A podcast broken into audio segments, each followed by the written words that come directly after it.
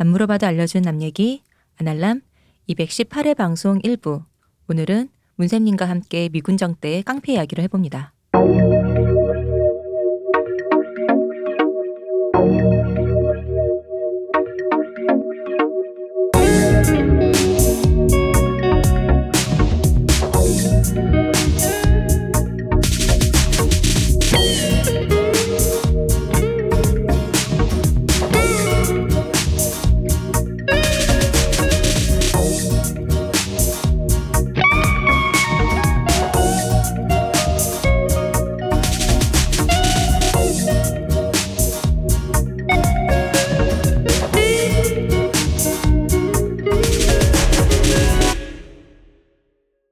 안녕하세요 문쌤님. 안녕하세요. 문- 안녕하세요 이금금 대표님. 안녕하십니까. 우리 문쌤님도 3회차 만에 드디어. 익숙해지셨어요. 네.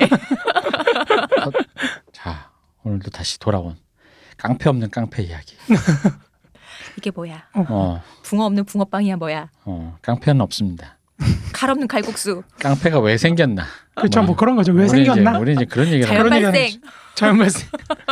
저도 문세님이 엑셀로 네. 집요하게 전투력 뭐 이렇게 스피드 음. 아, 그렇죠. 뭐 이런 거 그런 거 무기 연성 뭐 이런 거 어, 있잖아. 그치. 쌍칼에 쌍칼은 무슨 검이냐? 음. 그 무슨 검 있잖아. 최고 검. 뭐 다마스커스 이런 걸로 하나? 리, 그 리니지에 나오는 수억 대의 검 있잖아요. 음. 근데 그거는 그 쌍칼이면 긴 칼로 하시나요? 그 짧은 검, 집행인의 검 그거 말하는 어, 집행자의 맞아 검인가 집행검. 그거 말하는 어, 거죠, 뭐 이제 뭐. 요런 거 요런 걸 정리해 오실 줄 알았는데 그런 건. 없고. 전혀 전혀 쓸데없는 얘기만. 힐스탯을 몇을 찍었고, 어? 난 이런 거 나올 줄 알았더니. 아 근데 제가 자신 있게 얘기할 수 있는 거는 오늘 앞에 얘기할 거는 그 동안에 마르크스 방송을 좀 들어보셨다면 다 기억 못 하시더라도 음. 이제 이게 아구가 착착 맞아 들어가는. 아 이렇게- 그게 이렇게 뛰어넘으면 불안해. 이 아구가 착착 맞아 들어가면서 드디어 여러분은 한국이 건국이 어떤 것인가에 대해서 이제 드디어 알 수 있게 되었다. 하하. 갑자기 동의 안 하시는. 이것이 바로 약간 멍 모드. 이것이 바로 아날람이 바로 크, 드디어 한 업적이 아닌가 이- 이쯤이면 제가 이 음. 대본 읽다가 감동했어요. 이럴 수가 대표님이 지금 굉장히 밝으신 거는 네. 너무 슬픈 일이 있었기 때문이죠. 음. 그렇습니다.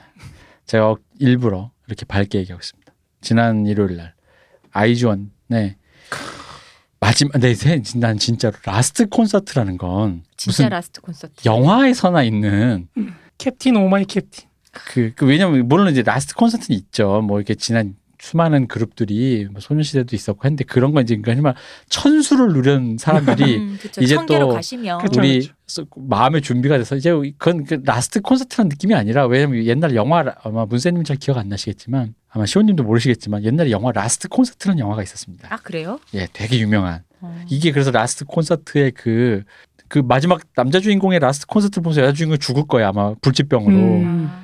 아, 그 이, 이거에 비슷한 정서가 그래서 희야 같은 데서 나오는 거예요. 아. 희야 뭐, 뭐 날좀 바라봐. 뭐 아 이승철 네. 어, 네. 밖으로 나가 버리고 뭐 그런 거 있잖아요. 어. 콘서트에서 뭔가 무대에 있는 사람 바라보며 왜 비련해졌는 요런 감수성이 바로 음. 그건데 이 last 콘서트가 어쨌든 이미지가 그거거든요. 뭐 내가 이제 드디어 마지막 이게 아니라 뭔가 이제 난 더 이상 못 봐. 음. 아직 우리는 더 가야 할 길이 많은데 근데 내가 살면서 실제로 last 콘서트를 본 거야. 어. 근데 저는 솔직히 당연히 이 친구들이 얼마 되지 않았기 때문에 울겠죠. 그래서 울면 난 마음이 섭섭한데 좀 이렇게 그 우는 걸 보면서 같이 카타르시스로 이렇게 막 할 줄 알았어. 음, 마무리가 되는구나. 우리 네. 슬펐지만 그래도 여기까지 어, 나도 슬프다. 가는 거야. 하는. 그리고 저 역시 저 아버지 장례식장에서 울지 않았던 사람인데 음.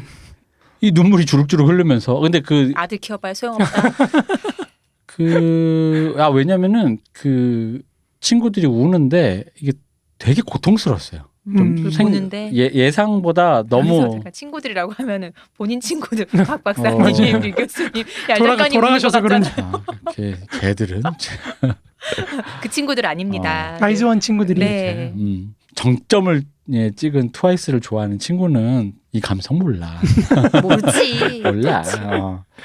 근데 그, 아, 좀 많이 고통스러웠어요. 음. 근데 두, 이틀 공연을 했는데 첫날은 그냥 울다가 조금 끝났는데 둘째 날은 앵콜에서 자기 마지막 소개, 그러니까 자기 마지막 인사말 하다가 그냥 한 시간이 간 거, 12명이다 보니까. 근데 말이 길어진 이유가 한 사람 한 사람이 자기가 말 마지막 메시지를 할 거잖아요. 뭐 여러분 그동안 고마웠어요 하는데 그러니까 지- 자기가 이제 여기서 말을 끊으면 마침표를 찍으면 마침표를 찍으면 그 감사합니다 하면 이제 끝인 진짜 끝인 거잖아. 음, 나는 이제 그쵸, 더 이상 말할 뭐 기회가 어, 없는 음.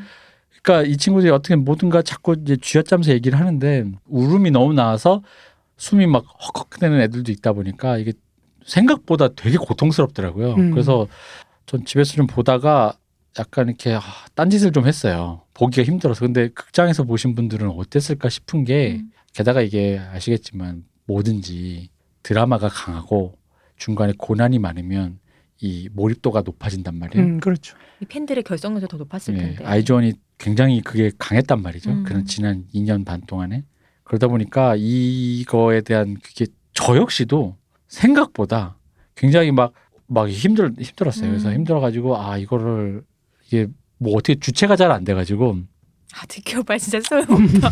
아, 내 인생의 last 콘서트라는 걸 보게 될 줄이야. 음. 근데 이게 그런 게 여러분 그 소녀시대 그 판타지아 라이브라고 아마 국내산 라이브 중에 거의 마지막에 했던 라이브일 건데 그게 이제 영상이 있습니다. 그 블루레이도 팔았을 텐데 거기 이제 저 뭐야 한국에서 한 판타지아 라이브에 앵콜 들어갈 때 마지막에 다시 만난 세계가 그들의 데뷔곡이잖아요. 네. 다시 만난 세계를 되게 드라마틱한 발라드로 부르는 게 있어요. 음.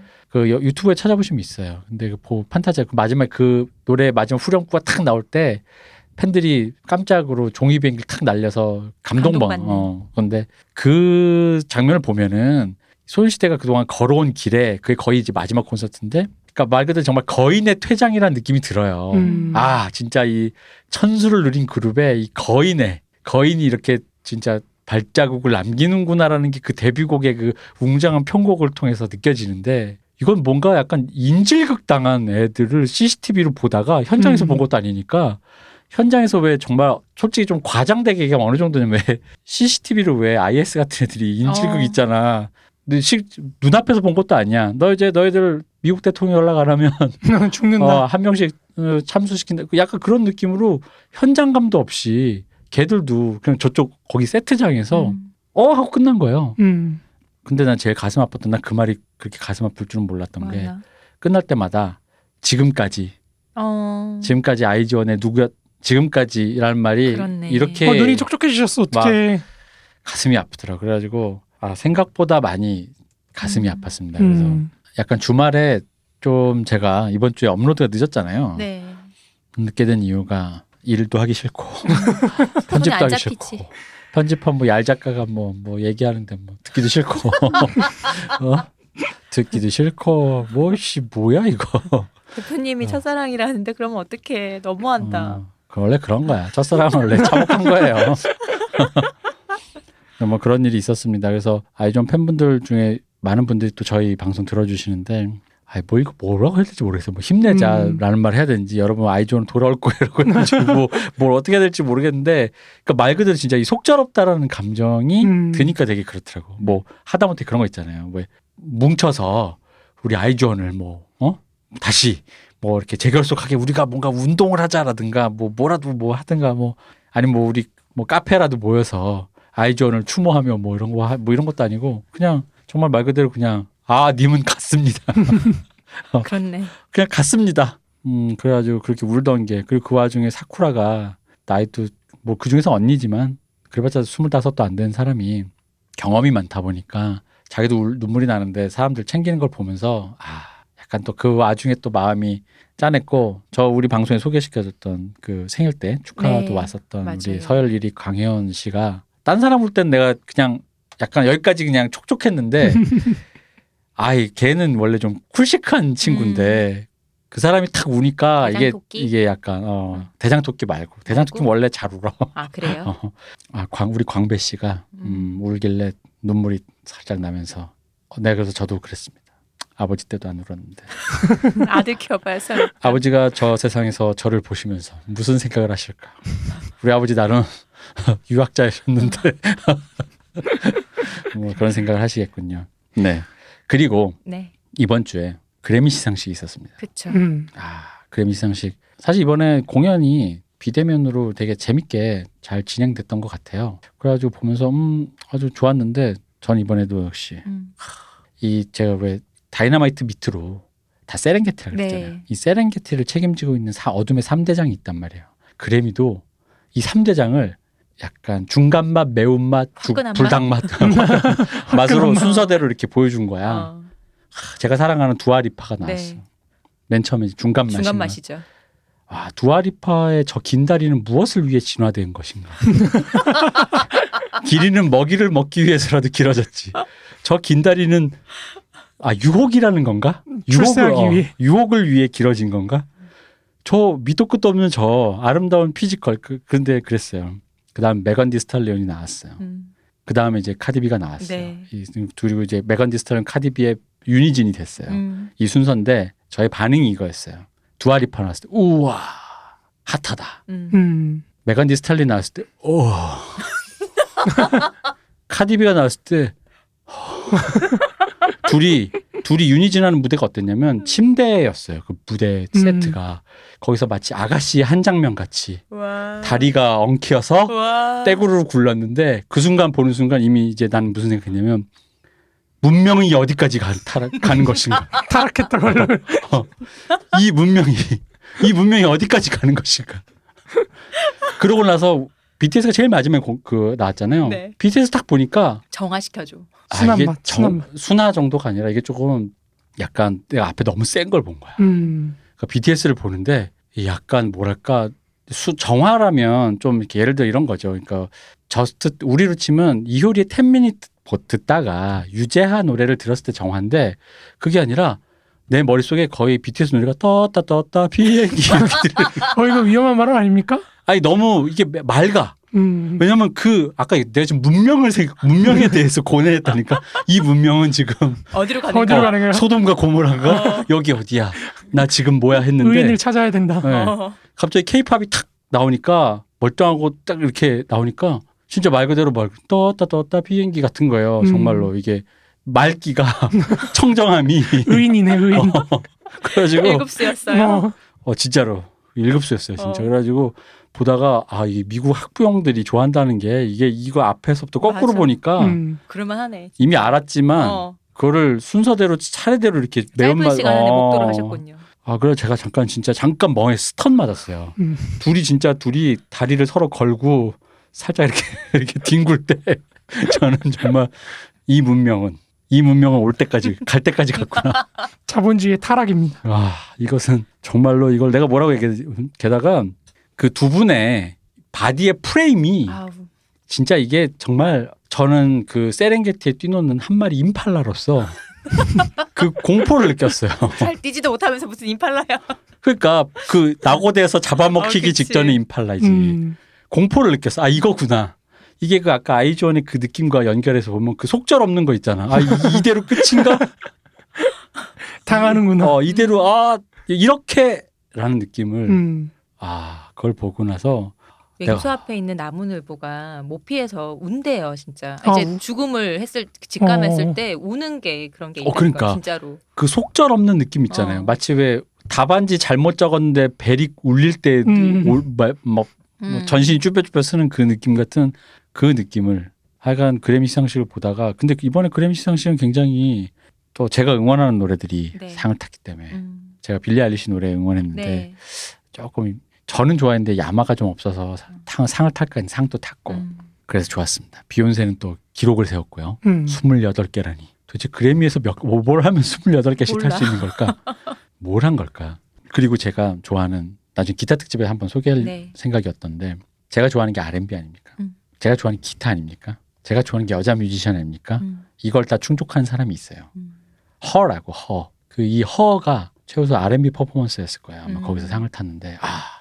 그래서 제가 좋아하는 사람들이 상을 쫙 타는 걸 보고 올해 그래미는 공정하구나라고 내가 원래 아날람 가서 하려 그랬는데 음. BTS가 BTS 못하는 걸. 보고 음. 아이 말을 하면 안 되는구나. 공정하지 않구나. 이제 아셨죠? 안 공정해요. 아, 원래는 제가 그래미가 그런 줄 알았는데 음. 근데 어쨌든 마지막에 그 떴다 떴다 비행기가 제 머리 전 사실 다이나마이트 들리지가 않았어 진짜로 맑은 정말 그냥 와 이렇게 그냥 그, 그 뭐죠 왜 방송에서 많이 쓰는 효과음 있잖아요 아 그런 거 있잖아 네. 천사 천사. 어 그런 거그 소돔과 고모라를 잠깐 이렇게 스쳐가지고 어우 그리고 아마 그 Black Lives Matter가 워낙 화두다 보니까 네. 그거 좀더 포커스가 많이 돼가지고 상대적으로 조금 그 BTS나 약간 그런 쪽이 조금 더 왜냐하면 그쪽 요즘에 이제 애- 싱글 시대다 보니까 음. 곡을 내는 주기나 작업 빨라지니까 노래나 음악이 그런 사회적인 그거에 되게 빨리빨리 따라붙더라고. 음. 그러니까 옛날에는 그런 일이 있었으면 재작년에 그런 일을 추모하며 준비 그쵸. 앨범을 냈다 뭐 이런 식인데 바로 바로 그런 노래들이 나오다 보니까 팔로업이 되다 보니까 그 현재도 이슈가 되고 있는 이슈에 그 관계된 작품들이 너무 많아서 그것들을 이렇게 저렇게 챙기다 보니까 아마 좀 그런 부분에서 조금 밀린 게 아닌가 싶고 그 무엇보다 제일 칭찬하고 싶었던 건 그래미의 센스였어요. 음. 시상자들 태반이 코로나로 음. 거의 일을 하지 않고 있는 전미의 클럽 음. 매니저, 바텐더, 사장님들이 나와서 시상을 했어요. 어 멋있다. 음. 멋있었어요. 어. 특히 그 유수의 유수의 역사적인 클럽들 수많은 위대한 아티스트들이 데뷔했고 음. 공연했던 그런 관계 그 클럽들 사장님들이 나와서 시, 딱 시상을 하고 단순히 사장님만 부른 게 아니라 그냥 바텐더 음. 그런 분들도 다 모아서 이렇게 다 했는데 어 그거는 정말 그러게 그 기획 참 좋다. 멋지더라고요. 음. 그러면서 배철수 아- 그 우린 중계열 배철수 네. 아씨랑 이제 임진모 씨랑 네. 이제 하셨는데 그 뭐랄까 배철수 씨가 우리는 저렇게 하면 유흥주점 그거 해가지고 불법인데 우리 이거 좀 빨리 좀 해야 된다 하는 순간에 갈 길이 멀구나. 음. 왜냐하면 최근에 마포구청에서 공연하는데 와가지고 뭐 그까짓 거뭐 이러면서 이렇게 음. 단속하고 뭐 이렇게 해가지고 맞아요. 지금 여러 일이 좀좀 뭐랄까 여러 일이 있었습니다.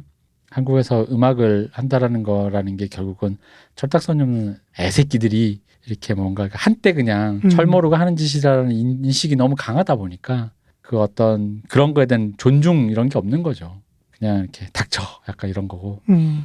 그래서 살짝 스무스하게 연결해 보자면 관에서 나와서 그렇게 뭔가 하려고 하는 거를 지금 우리는 코비드 시대에 나라에서 그걸 단속한 니들은 하지 마 이 자식들아라고 이렇게 약간 뭔가 조금 더 강하게 잡는 것이 또이 아시아적인 어떤 또 그런 게 아니었나. 뭐 그렇죠. 네, 약간 좀 그런 생각하면서 네, 하여간 이번 주에 그런 저의 다사다난을 하고 집에서 아무것도 안 하고 멍 때리면서 비염에 고생하고 아이즈원에 치이고 그래미로 잠시 문명의 끝을 맛보고 그러고 왔습니다. 그러셨군요. 좋은 2월이었습니다. 3월이. 3월이. 아, 좋은 3월이었습니다. 어쨌든 네. 뭐 아이즈원은 떠났지만 네, 좋은 3월이었습니다. 숙연해진. 음. 네. 이 아이즈 원으로 다시 못 보는 게좀 아쉽긴 해요. 아니 제가 음. 일전에 잠깐 지나가면서 얘기했지만 여자 아티스트들 좋아하다 보니까 여자 아티스트이 참 이렇게 그렇게 쓰러지고 이렇게 하는 걸 음, 맞아. 많이 봤는데 우여곡절 많이 보셨다고. 많이 봤는데 그 이렇게는 또 처음 본 거야. 그렇지. 음. 그러니까 이, 이 어, 이게 참 새로운 걸 겪을 일이 있을까 했는데 사람이, 있더라. 어, 사람이 살다 보면 별, 별 꼴을 다 본다. 어쨌든 좋은 시절이었습니다. 같습니다. 네, 좋은 시절은 갔고 우리가 또 지금의 좋은 시절인데 대한민국이 음. 이 좋은 시절이 보기 전에 좋은 시절 올라고 했던 얘기를 이제 우리가 이제 해야 됩니다. 이승만 때부터. 갑자기 갑자기 미군 그보다 정으로. 좀더 전부터 얘기할 텐데. 음, 그렇죠. 미군 정부터 가는 거죠. 네.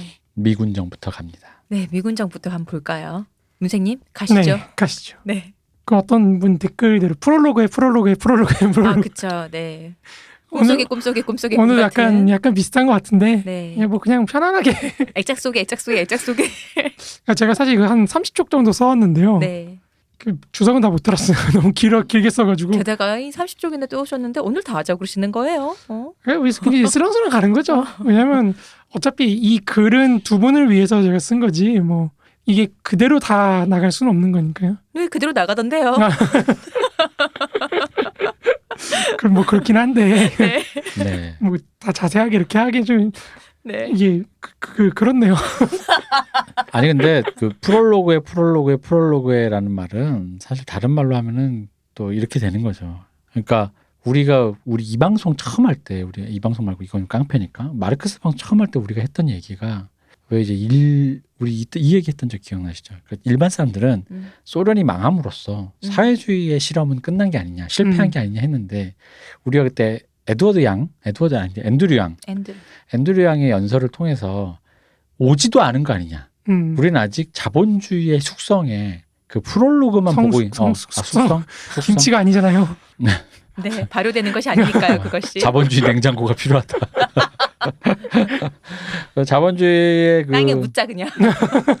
자본주의가 그렇게 되는 거니까 아직 우리는 자본주의의 프로 어쩌면 우리는 자본주의가 완연한 우리 왜 성숙했다라고 보는데 음. 21세기 자본주의는 그렇게 생각하는 사람들이 대부분이긴 한데 오히려 관점을 그 앤드류 양의 관 해설에서 느- 제가 느꼈던 기시감은 아직 오지 않은 게 아니냐. 아직 음. 자본주의의 정말 그 어떤 프롤로그에 있는 게 아닌가라는 생각 속에서 그런 아이디어 속에서 우리가 이 방송을 좀 다르게 생각해 보자.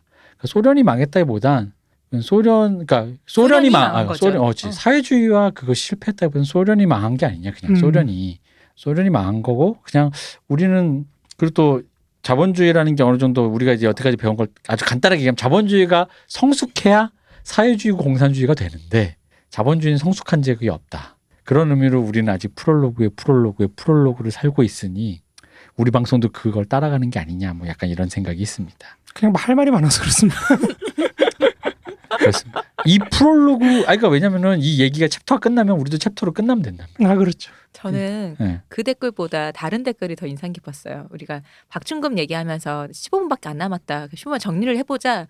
근데 이제 댓글 써주신 분이 뭐 처음에 딱 보니까 분량이 2시간 넘고 기네 했는데 아 15분밖에 안 남았지만 그 안에 정리해보겠습니다 하시는 순간 직감했다. 아, 1시간 넘게 하시겠구나. 저는 그 댓글이 되게 인상 깊었어요. 아니, 제, 제 이미지가 이상해지는. 아, 이제 뭐 이 지금 방송을 우리가 하는 가장 근본적인 이유는 그냥 뭐 말씀하셨던 것처럼 깡패가 누가 힘이 세다. 음. 뭐 누구랑 싸웠는데 뭐 이런 어떤 도시전설적인 얘기를 하려는 게 아니라 재밌겠는데 왜 그건 안 해요? 아 그거는 뭐 그거는 뭐 드라마 보십시오. 그죠. 드라마 보면 되죠. 요즘 드라마 작가들 잘 써요.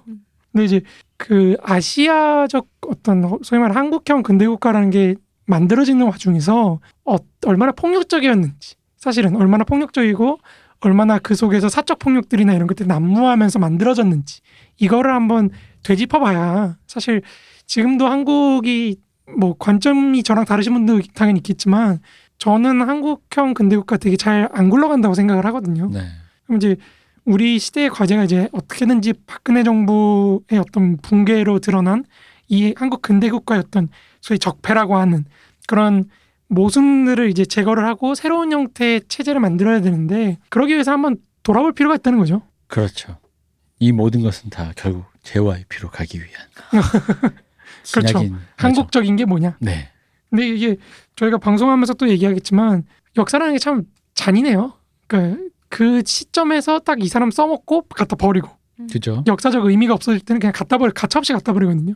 다른 나라도 그렇다고 보기엔 좀좀 뭐 잘 모르겠지만 특히 한국은 미국이라는 어떤 배우자가 있어서 그런지 모르겠는데 음. 필요 없어지면 바로 바로 없어지는 게 좀 슬퍼요 사실. 그러니까 예를 들어 이승만이라 그랬을 때도 얘기하겠지만 이승만도 나름대로 갖고 있는 어떤 플랜이 있을 거 아니에요. 한국을 자기가 어떤 국가로 만들겠다는 플랜이 있고 그거에 따라 행동했는데 사실 그 결과는 이승만 의도하고 전혀 다른 방향으로 자기 나름대로 굴러간다는 게 음. 되게 슬픈 어, 개인의 입장에서 좀 서글플 때가 좀 있죠. 근데 어쨌든 우리가 봤던 우리가 여기서 이제 다루게 될 깡패라는 사적 폭력들도 사실 그런 거라는 거죠. 그 깡패들이 어떤 삶을 살았고 그런 것도 물론 중요하긴 하지만 그게 실제 한국 사회 전개에서 어떤 기능을 했는지 역할을 했는지 그걸 한번 보는 게 좀 목표라고 할까요?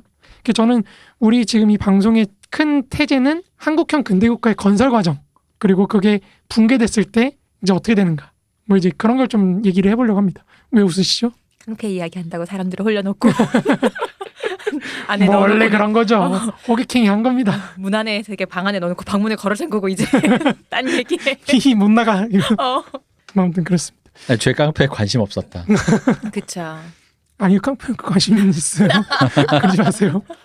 아니 근데 원래는 이게 제가 이건 2부잖아요. 우리 1부를 제가 또 따로 보내드렸는데 네. 이 소위 말해 룸펜이라는 게 뭐 이론적으로 어떻게 하는가를 했는데 사실 쓰긴 썼어요. 네. 근데 제가 읽어보니까 아, 이거를 방송에서 하면 너무 방대해지고. 너무 방대해지는 것도 있지만 좀 이렇게 지루하실 것 같아가지고 그냥 현대사 얘기만 하기로 해서 지금 이렇게 됐습니다. 네. 원래는 제가 빈민이나 이런 것도 좀 넣으려 그랬는데 네. 주제에 아 그럼 이걸 다 하고 하면 되죠. 빈민만 따로. 네, 왜냐면은 이 제가 보기엔 이제 지금 한국 근대사가 나와서 네. 아마 요 오히려 개념 그러니까 원래 문세님 스타일은 개념을 잡으시고 이제 구체로 넘어가시는 게 좀 더 이제 원래 문세님 스타일인데 아마 저희가 구체적인 걸 조금 더 이렇게 좀 하고 거기에 다시 껴 끼워서 그런 개념들을 하나씩 하나씩 추가하면 더 이해가 빠르실 거라고 생각해요. 아마 들으시는 분 입장에서는.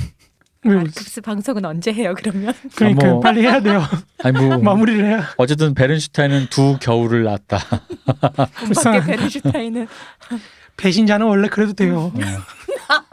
겨울을 이거 베른슈타인 누가 배신하래? 그러게. 저희 그 월드 비전에서 베른슈타인 방송 하나 만들 광고 하나 만들어줘. 베른슈타인은 움막에서 나무를 때며 오늘도 베른슈타인은 문 밖에 서서 하염없이 문쌤님을 바라보고 있습니다. 아니지 문세님 바라보지 않니 문세님 언제 올까 문 밖만 바라보고 우리 있는 거지. 목걸이 잡고 있잖아. 촛불 켜고 있어야 돼. 그러면 이제 우리가 다시 한번 얘기를 시작한다면 저번 주 프롤로그 했던 얘기를 좀 간추려서 네. 다른 얘기만 하자면은 이제 식민지 공업화의 사실 유산이라고 하면은 이제 우리가 근대 국가가 뭔지를 한번 또 얘기를 하겠지만 해방 이후의 시대를 딱 요약하자면 저는 1945년 12월 6일에 이제 미군정이 제정한 법령이 있어요. 네, 이제 이게 33호인데 원래 2호가 먼저 발효됩니다. 네. 2호가 발효되고 그다음에 33호가 발효되는데 이 법령 33호가 바로 뜨거운 감자. 그렇죠. 뜨거운 감자죠. 아 정말 이것은 정말 뜨거운 감자. 1945년 8월 9일 이후 일본 정부 그 기관 또는 그 국민 회사 단체 조합 하여튼 뭐 그 여러 가지들 네, 일본 것들. 다. 일본 것들 전부 다 이제 금이나 의- 그들이 소유하거나 관리하는 금, 은, 백금, 통화, 증권, 예금, 채권, 유가증권 또는 본 군정청 관할 내에 있는 기타 모든 전 종류의 재산 또는 그 수입에 대한 소유권을 소유권. 흔히 말하는 감 나가는 거. 일본인이 가졌던 감 나가는 것. 그렇죠. 모든 것을 뭐- 모든 것을 1945년 9월 25일부로 조선 군정청이 취득하고 조선 군정청이 그 재산 전부를 소유함. 누구를 불문하고 군정청 허가 없이 그 재산에 침입 또는 점유하거나 그 재산을 이전하거나 또는 그 재산의 가치 효용을 훼손함은 불법임. 자 여기서 조선 군전청이라 해서 무슨 조선 뭐 뭔 줄 아신데 조선인민민주주의공화국이 아닙니다. 이 사람들 미국 사람입니다. 네. 어, 미, 미군부가 미, 조선에 와 있는 미군 군정이 조선 군정청인 겁니다. 미국인들입니다. 엄청 강력한 포고문이에요, 사실은. 네. 일본인 혹은 일본 정부 재산 그러니까 일본 정부뿐만 아니라 그 단체 관련 단체 혹은 음. 개인의 재산까지도 모두 압수한다는 거거든요. 네.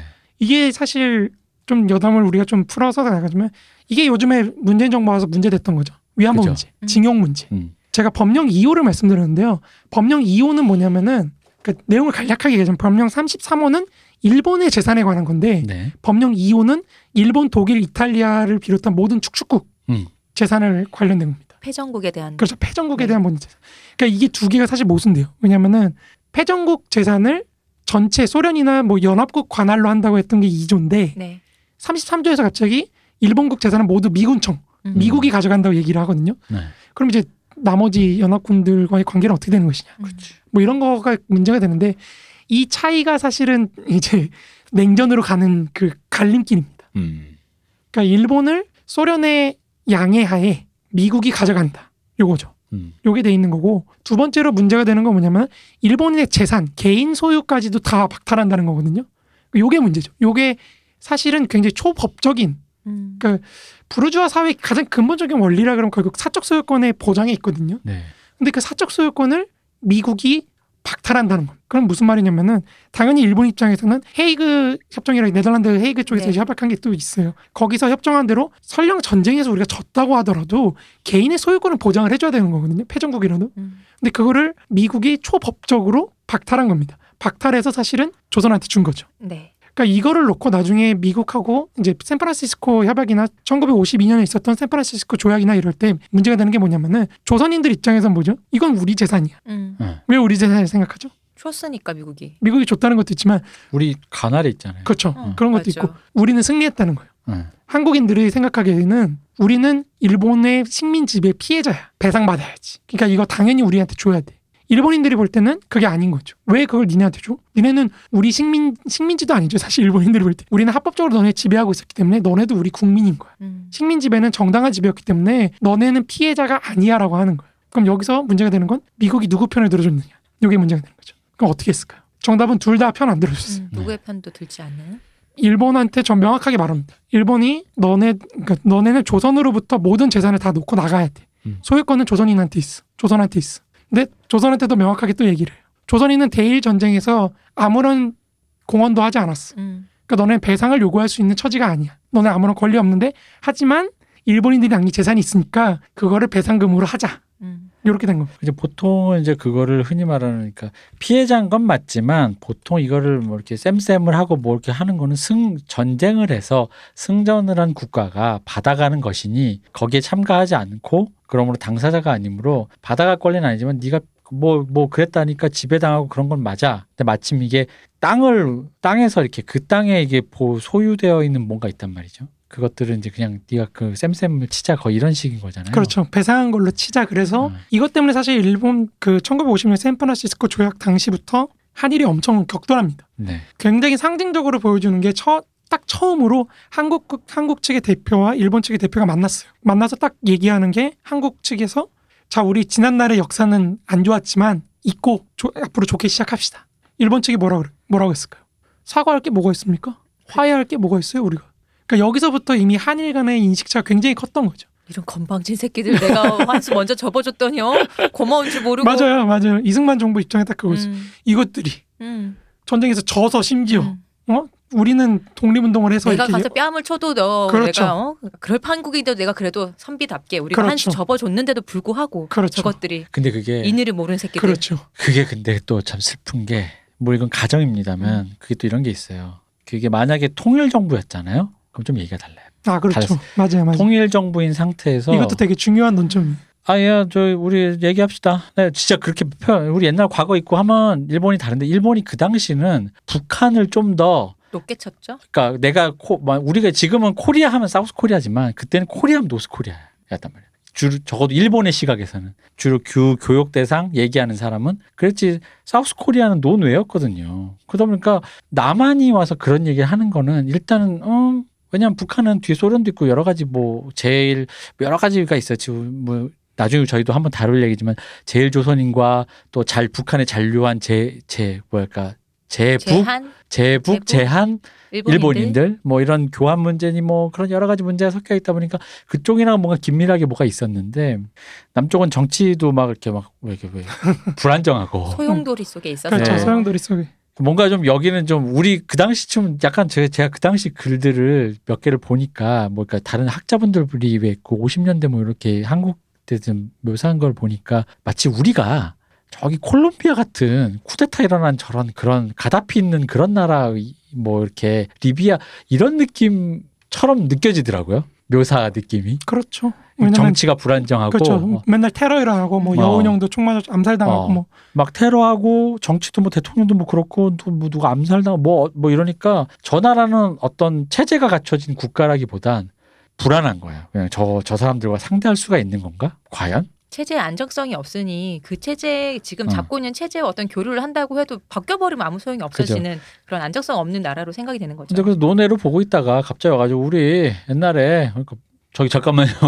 누구세요? 어, 누구세요가 이제 그쪽 입장에서 이제 그렇게 된 거니까 이쪽 입장에서 황당한 거고 뭐 내가 말 예를 들어 뭐 우리 입장에서 치면야 아니 내가 니들이 보기에 좀 끝발 떨어진 사람이라 그래도 내가 너한테 안 맞은 사람이 아닌데 음, 음. 지금 나한테 이럴 거야 이러기요 그런데 그건 네 생각이고 맞아요. 이렇게 한 거죠 좀 서글픈 얘기죠. 사실. 그죠 이런 인의해지를 모르는 너 죽상 같은 것들 같으냐고. 이게 박정희 때도 비슷해요. 박정희 때도 결국에 한일 협약할 때 제일 문제가 됐던 게 한국 측 그래서 우익들이 지금도 계속 얘기하는 게 딱 그거거든요. 대한민국이 유엔이 인정한 유- 한반도 유일의 합법 정부다. 음. 우리가 민족 전체 대표할 수 있다 이 얘기하는 건데 하, 거짓말이죠. 그 일본 적어도 일본이나 미국은 그렇게 생각 안 해요. 그쵸 예. 그리고 그게 그나마 그 65년 합정 이후에 이제 사우스 코리아가 등장한 거지. 그 엄밀한 박정희 때 사실은 등장한 거고 그 이전까지는 그러니까 왜냐하면 그 북한을 먼저 1순위로 어쨌든 교역의 대상으로 쳤다라는 문제가 바로 그 제일 조선인 문제. 그렇죠. 제일 조선인 문제가 제일 크죠. 제일 조선인 문제의 그, 고, 그 고난의 역사가 거기서 시작되는 거거든요. 맞습니다. 네, 남, 남한과는 뭔가 할 게 없고 남한에다가 남한도 실제로 안 받는다 그랬고 맞아요. 보낸다 그랬더니 안 받는다 그랬고 자기네 민족을 보낸다 그랬더니 안 받는다고. 여기서 여기 입장 일본 입장에서는 극빈자라고 음. 꺼지라고 빨리 나 지금 여기도 여기도 지금 내 내 코가 석자니까 어차피 니네 극빈자인데 뭐 해봤자 뭐 저기 마피아 아니면 그 야쿠자 아니면 뭐 그런 거밖에 더 하겠냐 빨리 가 뭐 데리고 가. 공산당 전위대를 했으니까. 어 데리고 가 제일이. 그랬더니 근데 또 이쪽은 사회주의랑 좀 가까우니까 남한 입장에서는 반공 국가인데 안 받죠. 음, 그렇죠. 이제 그러니까 뭐. 서글픈 얘기 제일도 사실 이게 얽혀 있는 게 되게 네. 아까도 식사하면서 말씀드렸지만 굉장히 서글픈 얘기라서 이것도 또 풀어나가자면 또 한참 또 얘기를 그렇죠. 해야 될 근데 이거를 지금의 BTS 아까 우리 그래미 시상식에서 네. 나온 BTS를 보고 있는 지금의 세대가 보기에는 이 얘기가 맥락을 모르시면은 이게 그러니까 맥락을 뭐 그 우리가 뭐 일- 일본이 잘했다 이 얘기가 아니라 이 맥락을 모르면은 일본이 미쳤네 약간 이런 느낌이 들 때가 있는 음, 거예요. 음. 진짜 나쁜 놈들이네. 어, 날 상대를 안 해. 약간 이런데 어. 그게 아니라 이제 그게 좀 되게 지난한 당시에는 우리의 위상이 달랐으니까. 지난한 뭐, 그렇죠. 그죠. 그러니까 위상이 달랐다고 해서 그렇게 대우할 거냐라고 말하면 할 말은 없지만 그 당시로서는 아까 말씀하신 유엔 인정한 한반 민족을 대표하는 국가로서의 그거는 노스코리아가 좀 더 상대적으로 그 상징성이 있었다 라는 쪽으로 생각을 하시면 아마 좀 그쪽에 무게가. 더 쏠려 있었다. 네. 아니 뭐 그쪽이 더 셌으니까 속된 네. 속된 말로 얘기하자면 셌죠. 네. 당장에 일본 측에서 사실 두려워했던 거는 이제 제가 항상 얘기하는 중국 혁명과 조선 혁명과 일본 혁명의 연쇄 네. 연속 혁명이 이제 도래하는 게 아니냐라는 거에 굉장히 일본 측이 사실 긴장을 하고 있었기 때문에 그러니까 원래는 GHQ나 이런 한국 미군 정도 그렇지만 그러니까 미국인들이 생각하는 노조 혹은 네. 공산주의자라는 이미지는 노조하고 공산주의는 다른 거잖아요 우리가 그죠. 볼 때는 네. 근데 이제 그 당시 사람 미국 사람들이 볼 때는 공산주의자는 좌파고 좌파는 노조고 뭐 이런 식으로 얘기하니까 그러니까 노조는 공산주의자 지금도 그렇게 생각하시는 분들이 많을 텐데요. 그죠. 그죠 어, 맞죠 어, 많죠 노조 하면 빨갱이라고. 그렇죠, 그렇죠. 음, 근데 이제 그때는 정말로 적국이니까요 음. 당장 눈앞에 그쵸. 있는 적국이다 보니까 그러니까 이것도 이제 또 루즈벨트가 왜 그런 생각을 했고 이런 것도 얘기해야 되는데 그건 또 다음에 또 우리가 또 얘기할 기회가 오늘 갈 길이 멀기 때문에 네. 어쨌든 그래서 네. 미국이 똑 떼가지고 조선에게 줬습니다. 근데 여기서 이제 1945년 8월 9일 이후가 되게 중요한 또 얘기예요. 그러니까 무슨 말이냐면 우리 항복한 거는 8월 15일이거든요. 네. 네. 근데 왜 8월 9일일까요? 그 이전부터 뭔가 준비를 하고 있었나요? 아 맞습니다. 일본 쪽에서, 아 일본 쪽이 아니고 미국이. 미국 예, 쪽에서. 이게 얄타 협정이나 이런 데서 그 일본한테 항복하라고 한 시점입니다. 음.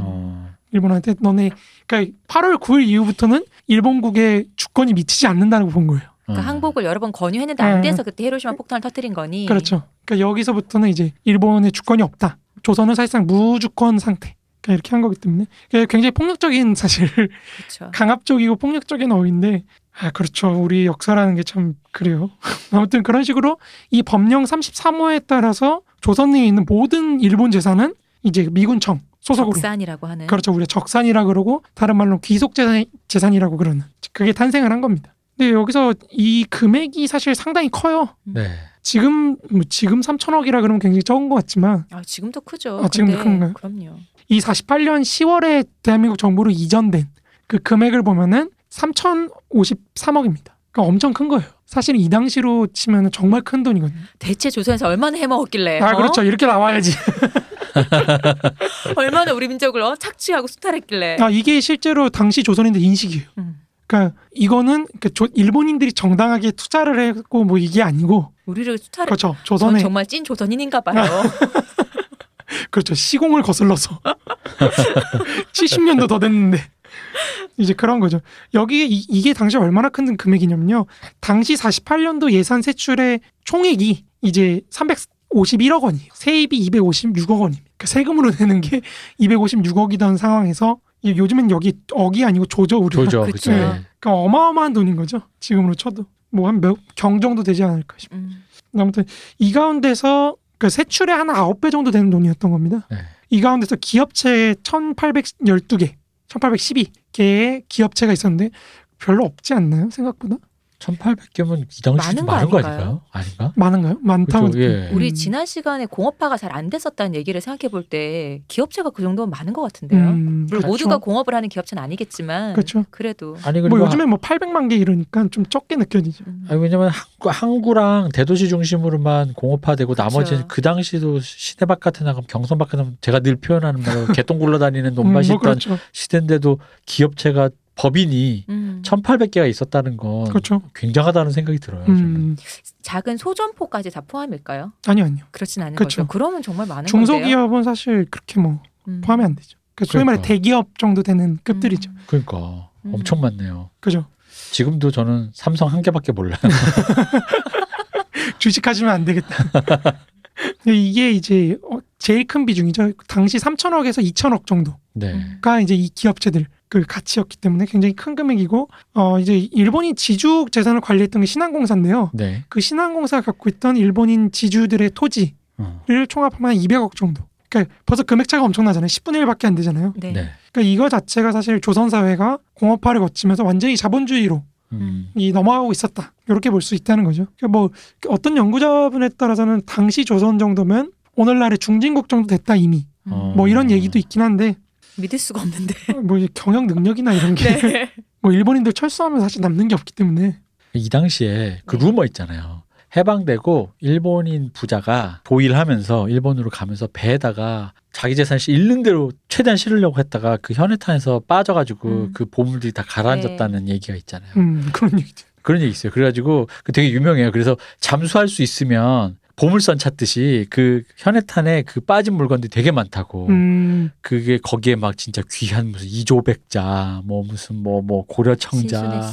뭐 막 뭐 막 엄청난 것들이 김중배 네, 그런 거죠. 다이아가 물방울 다이아가 뭐 그런 거 그런 것들이 있다라는 그 썰이 저 옛날 어른들부터 있었어요. 되게 슬픈 얘기도 많아요. 그러니까 당시 조선에 있던 일본인들 특히 노인들이 좀 많이 비참하죠. 어, 그렇죠, 왜냐면 자기는 여기 와서 평생 모든 걸 읽었는데 음. 다 내놓고 가야 되는. 그렇죠. 그러니까 예를 들어 봉인된 역사라는 책이 있어요. 그 이제 대장촌이라고 정승진 교수나 이제 이제 마츠모토 다케모리 마츠모토 이런 분들 연구하신 걸 토대로 이제 대장촌이라는 또 마을이 있습니다. 네. 거기 일본인 지주가 소위 말해 마을 전체를 지배하고 있었던 음. 음. 뭐 소위 우리 그 책의 표현으로는 이제 천황이었 어, 당시 조선인 마을의 천황이었던 막강한 힘을 휘두르고 있었던. 그렇죠. 근데 이제 그분이 그 지주 일본인 지주가 나이 75세 네, 해방됐을 때 음. 75세라서 사실 이 양반을 갈 데도 없는 거예요. 그렇겠네요. 그죠? 그러니까 아까 우리가 34조 33호가 왜 중요하다고 하냐면은 이런 사람들까지 다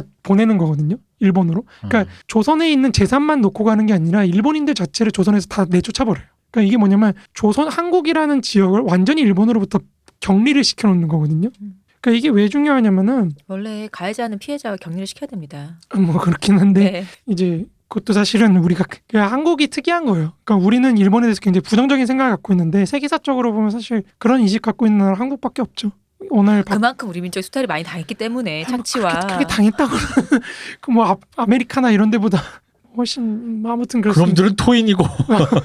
그 이제 거기서 다 내쫓기 내쫓은 거죠. 네. 근데 이제 그 얘기 마지막 보면 이제 대장촌에서 나올 때 토지를 다 나눠줬다는 얘기가 음. 있습니다. 그러니까 나쁘게 간 것도 아니고 또 조선인들도 나쁘게 보낸 건 아닌데 음. 그 역사가 지금 다 지어졌다는 의미에서 이제 봉인된 역사 뭐 이렇게 아.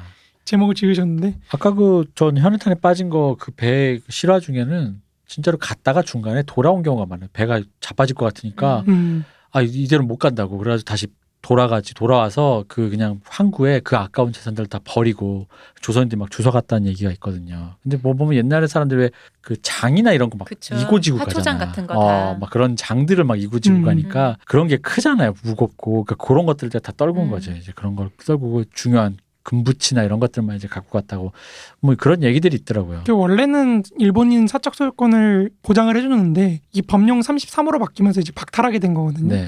그러니까 왜 바뀌었는지 사실 몰라요. 근데 이제 짐작을 해보자면은 아까 말씀드렸다시피 일본 세력을 완전히 없애기 위해 왜냐면 그 당시 조선 총독부 조사에 따르면은 재산을 보장해 준다고 하니까 그럼 난안 가겠다라고 한 사람들 꽤 있었거든요. 그쵸? 그렇겠죠. 음. 그죠 그죠. 왜냐면 자, 자기 평생 여기가 이제 터전이니까. 그렇죠. 여기서 태어난 사람들도 있고 음. 하니까 근데 이제 그런 사람들도 다 이제 보낸 그러려고 이제 소유권을 박탈한 게 아니냐 뭐 이제 그런 얘기가 있는 거죠.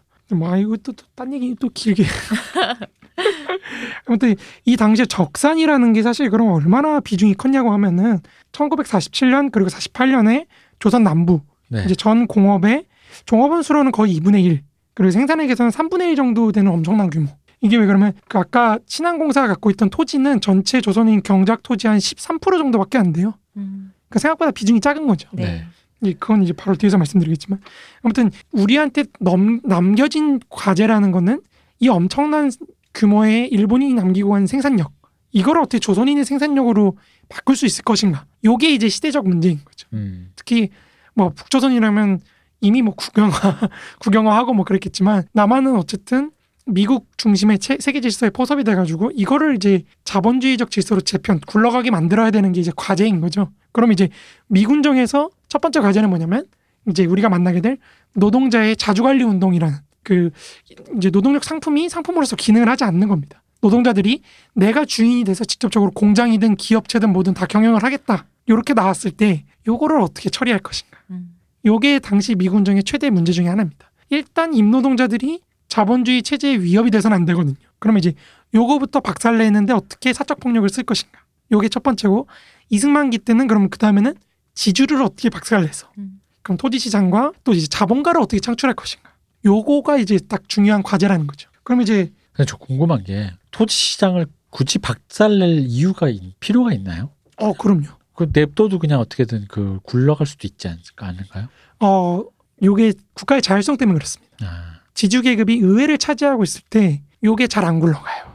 아 의회를 차지할 때. 그렇죠. 아 그렇죠. 지주 계급들이 의회를 차지하는 곳에서 특히 멕시코나 이런 데가 그런데요. 요게 안 굴러갑니다. 특히 제가 마르크스 강좌에서 이제 자본주의적 세계 시장 내에서 토지 시장이 차지하는 역할 중에 하나가 지대를 많이 뽑아먹는다. 네네. 요거 얘기 말씀드렸잖아요. 그러니까 자본주의가 안 굴러가게 하는 시스템 중에 하나인데 어 이것도 조금 좀 딴 얘기하자면 우리 한국의 발전 국가라는 건 사실 국- 국가의 능력이라고 하는 거는 어떤 정책을 집행하는 능력도 있지만 사회로부터 얼마나 자율성을 지니고 있는가. 그러니까 자기 독자적으로 목표를 수립을 해서 그거를 실행할 수 있는가. 요 두 개가 사실 핵심이거든요. 근데 지주가 의회를 장악하거나 했을 때 가장 크게 문제가 되는 건 뭐냐면 첫 번째로 요거 정책을 위반할 수 있는 자율성 영역에서 문제가 되고 두 번째로 지주들이 다른 정치 세력들과 결탁이 되어서 사회적으로 뭐 쿠데타를 일으킬 수 있다든지 음. 뭐 이렇게 됐을 때 정책의 위반이나 시- 위반뿐만 아니라 정책을 실행하는 데 있어서도 굉장히 큰 문제가 될 수 있다는 거죠. 그래서 베네수엘라의 그 문제가 지주제가 혁파가 안 되죠. 음. 지주 계급이 지금 혁파가 그러니까 제3세계가 가장 큰 문제가 뭐냐면 지주들을 혁파하려고 그럴 때 그걸 혁파할 수 있는 능력을 가진 집단이 사회에 없어요. 이제 그러다 보니까 요게 조금 어렵죠. 그리고 첫 두 번째로 뭐냐면 사회적으로도 지주제가 강고한 곳에서는 사실 농업의 혁신이 이루어지기 힘듭니다. 지주제라는 거는 기본적으로 아 이게 자본주의도 마찬가지. 마르크스가 자본주의를 싫어하는 가장 큰 이유가 뭐냐면은 우리가 회사 가면 왜 월급 루팡을 하려고 할까요? 이게 내게 아니거든요. 그쵸. 음. 이게 내게 아니거든. 월급이라는 것이 일단 그 시간에 출근해서 퇴근하고 하면 일단 주는 것이다라는 그렇죠. 것이 일단 있으니까요. 그렇죠. 농업도 사실 마찬가지. 농업도 이 농업 발전의 최대 효율성이 낳는 거는 결국에 소농이 자기 토지에서 생산수단을 갖고 이걸 했을 때 나오는 거거든요. 근데 지주제는 그 소농 체제에 비해서 상당히 효율성이 떨어진다는 게 일반적이죠. 그리고 이 지주제가 발달했을 때 제일 크게 문제가 되는 게 뭐냐면 농민들 그러니까 노동력을 농촌에 잡아둡니다. 아. 그러면 이제 자본주의가 발달하기 굉장히 어렵죠. 노동력 이동이 활발해야 돼. 그러니까 전후에 일본이 사실 GHQ가 들어와서 제일 먼저 하는 게 뭐냐면 지주제를 혁파하는 거. 토지의 집중과 노동력이 농촌에 묶여 있는 거 풀어, 풀어내는 게 첫 번째고 두 번째로 재벌을 없애는 게 가족 경영으로 하다 보니까요 자본이 공개가 안 돼요. 음. 우리나라처럼 증권 시장에서 자본이 원활하게 수입 돌고 돌아야 되는데 자본이 재벌에게 묶여 있는 겁니다. 그러니까 이 자본을 풀어주는 거 노동력을 풀어주니까 이제 자본주의가 발달하기 시작하는 거죠. 음.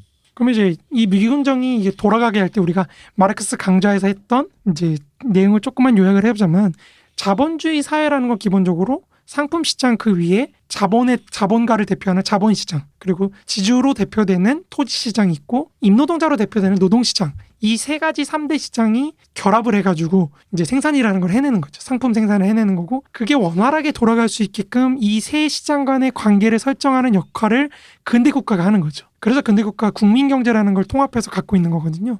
그렇게 돼야지만 사실은 이게 상부 구조로서 기능을 할 수가 있다는 겁니다. 근데 이게 이런 국가 이성의 작동이라는 게 사실은 단순히 설정하는 거에서 끝나는 게 아니라 그러니까 관리라는 말에서 사실 알 수 있듯이 이게 시장 내에서 유통되게 만들어야 되는 거예요. 그러니까 단순히 노동 시장이 있다 없다 이런 문제가 아니고 음. 거기서 노동력으로 제, 제대로 도- 순환하게끔 해야 되는 거거든요. 그러니까 요즘 그러니까 우리가 소위 말하는 뭐 요즘에 많이 논의를 하는 노동 개혁을 어떻게 할 것인가 뭐 이런 것들이 이제 그런 문제가 되는 거죠. 음. 그거를 하는 역할을 그러니까 이런 거를 담당하는 그러면 이게 원활하게 돌아가는 역할을 하는 게 근대 국가라고 할 때 이 근대 국가 전체 총자본의 입장에서 결정을 내리는 건 그게 갖고 있는 상부 상원의 기능 요게 이제 딱 되는 거죠. 비슷하게 보면은 이게 그거랑 이거 이- 이거를 방금 말씀드린 걸 여기에 대입하면 그런 느낌인 거죠. 그러니까 이 사람들이 그냥 농민으로 소작농으로 그냥 소, 소작 그것만 매달 내기도 바빠가지고 그냥 그러다가 그냥 거기서 그냥 뭐 이렇게 교육 교육 자식들 교육시켜서 나라 일꾼으로 만들거나 뭐 이렇게 되지 못하고 그냥 그냥 그냥 소작농의 자식은 소작농으로 그렇죠. 예, 그러니까 우리나라의 우골탑이라고 했는데 옛날에는 대학교를 그런 그런 거 하지 못하고 그냥 그대로 그냥 소, 뭐랄까 소장농은 소장농으로 지주는 지주로 그렇게 되면 국가가 말씀하신 대로 계획을 세워도 아무 의미가 없는 그렇죠. 왜냐하면 지주제를 개혁한다는 걸 가장 큰 의미는 소경영의 우리가 자본주의 사회라는 게 뭐라 그랬죠? 소경영에서 대경영으로 발전해 나가는 과정이라고 했을 때 이 소경영을 소장료에 묶어놓는 거죠. 네. 소장료라는 족쇄에서 못 벗어나게 하는 거거든요. 음, 그러면 이제 이거를 풀어줬을 때 국가가 이 소경영은 농업 생산을 해가지고 만든 이윤으로 가족을 교육시키다든지 우골타 말씀하신 것 네. 말씀하셨던 것처럼 교육을 시키다든지 해가지고 여기로부터 벗어날 수 있게 해줄 수 있다는 거죠. 근데 이제 그거를 막아내는 족쇄가 이제 지주지가 그런 식으로 음. 지대를 막 뽑아가가지고 뭐 이제 그런 게 있으니까. 근데 이제 더 큰 문제는 근대 국가 이렇게 작동한다 그랬을 때 이 상원의 기능을 하는 거를 제한할 수 있는 하나의 또 수단이 있죠. 음. 바로 보통 선거권임. 이거에 대해서는 우리 아날람 181화와 188화 요거를 한번 참고해 보시면 보통선거권이 왜 근대 국가를 위협할 수밖에 없는지 음. 요게 이제 공화정의 3년과 함께 설명이 됩니다. 그걸 참조하시길 바라고요. 아무튼 이게 민주주의라는 게 사실 근대 국가가 갖고 있는 자율성이라는 영역을 침범하게 됐을 때 이걸 이제 한국에서는 직접 민주주의라고 좋아하는 진보 쪽은 그걸 긍정적으로 보죠. 자본주의가 굴러가려면 사실 그러면 안 되거든요.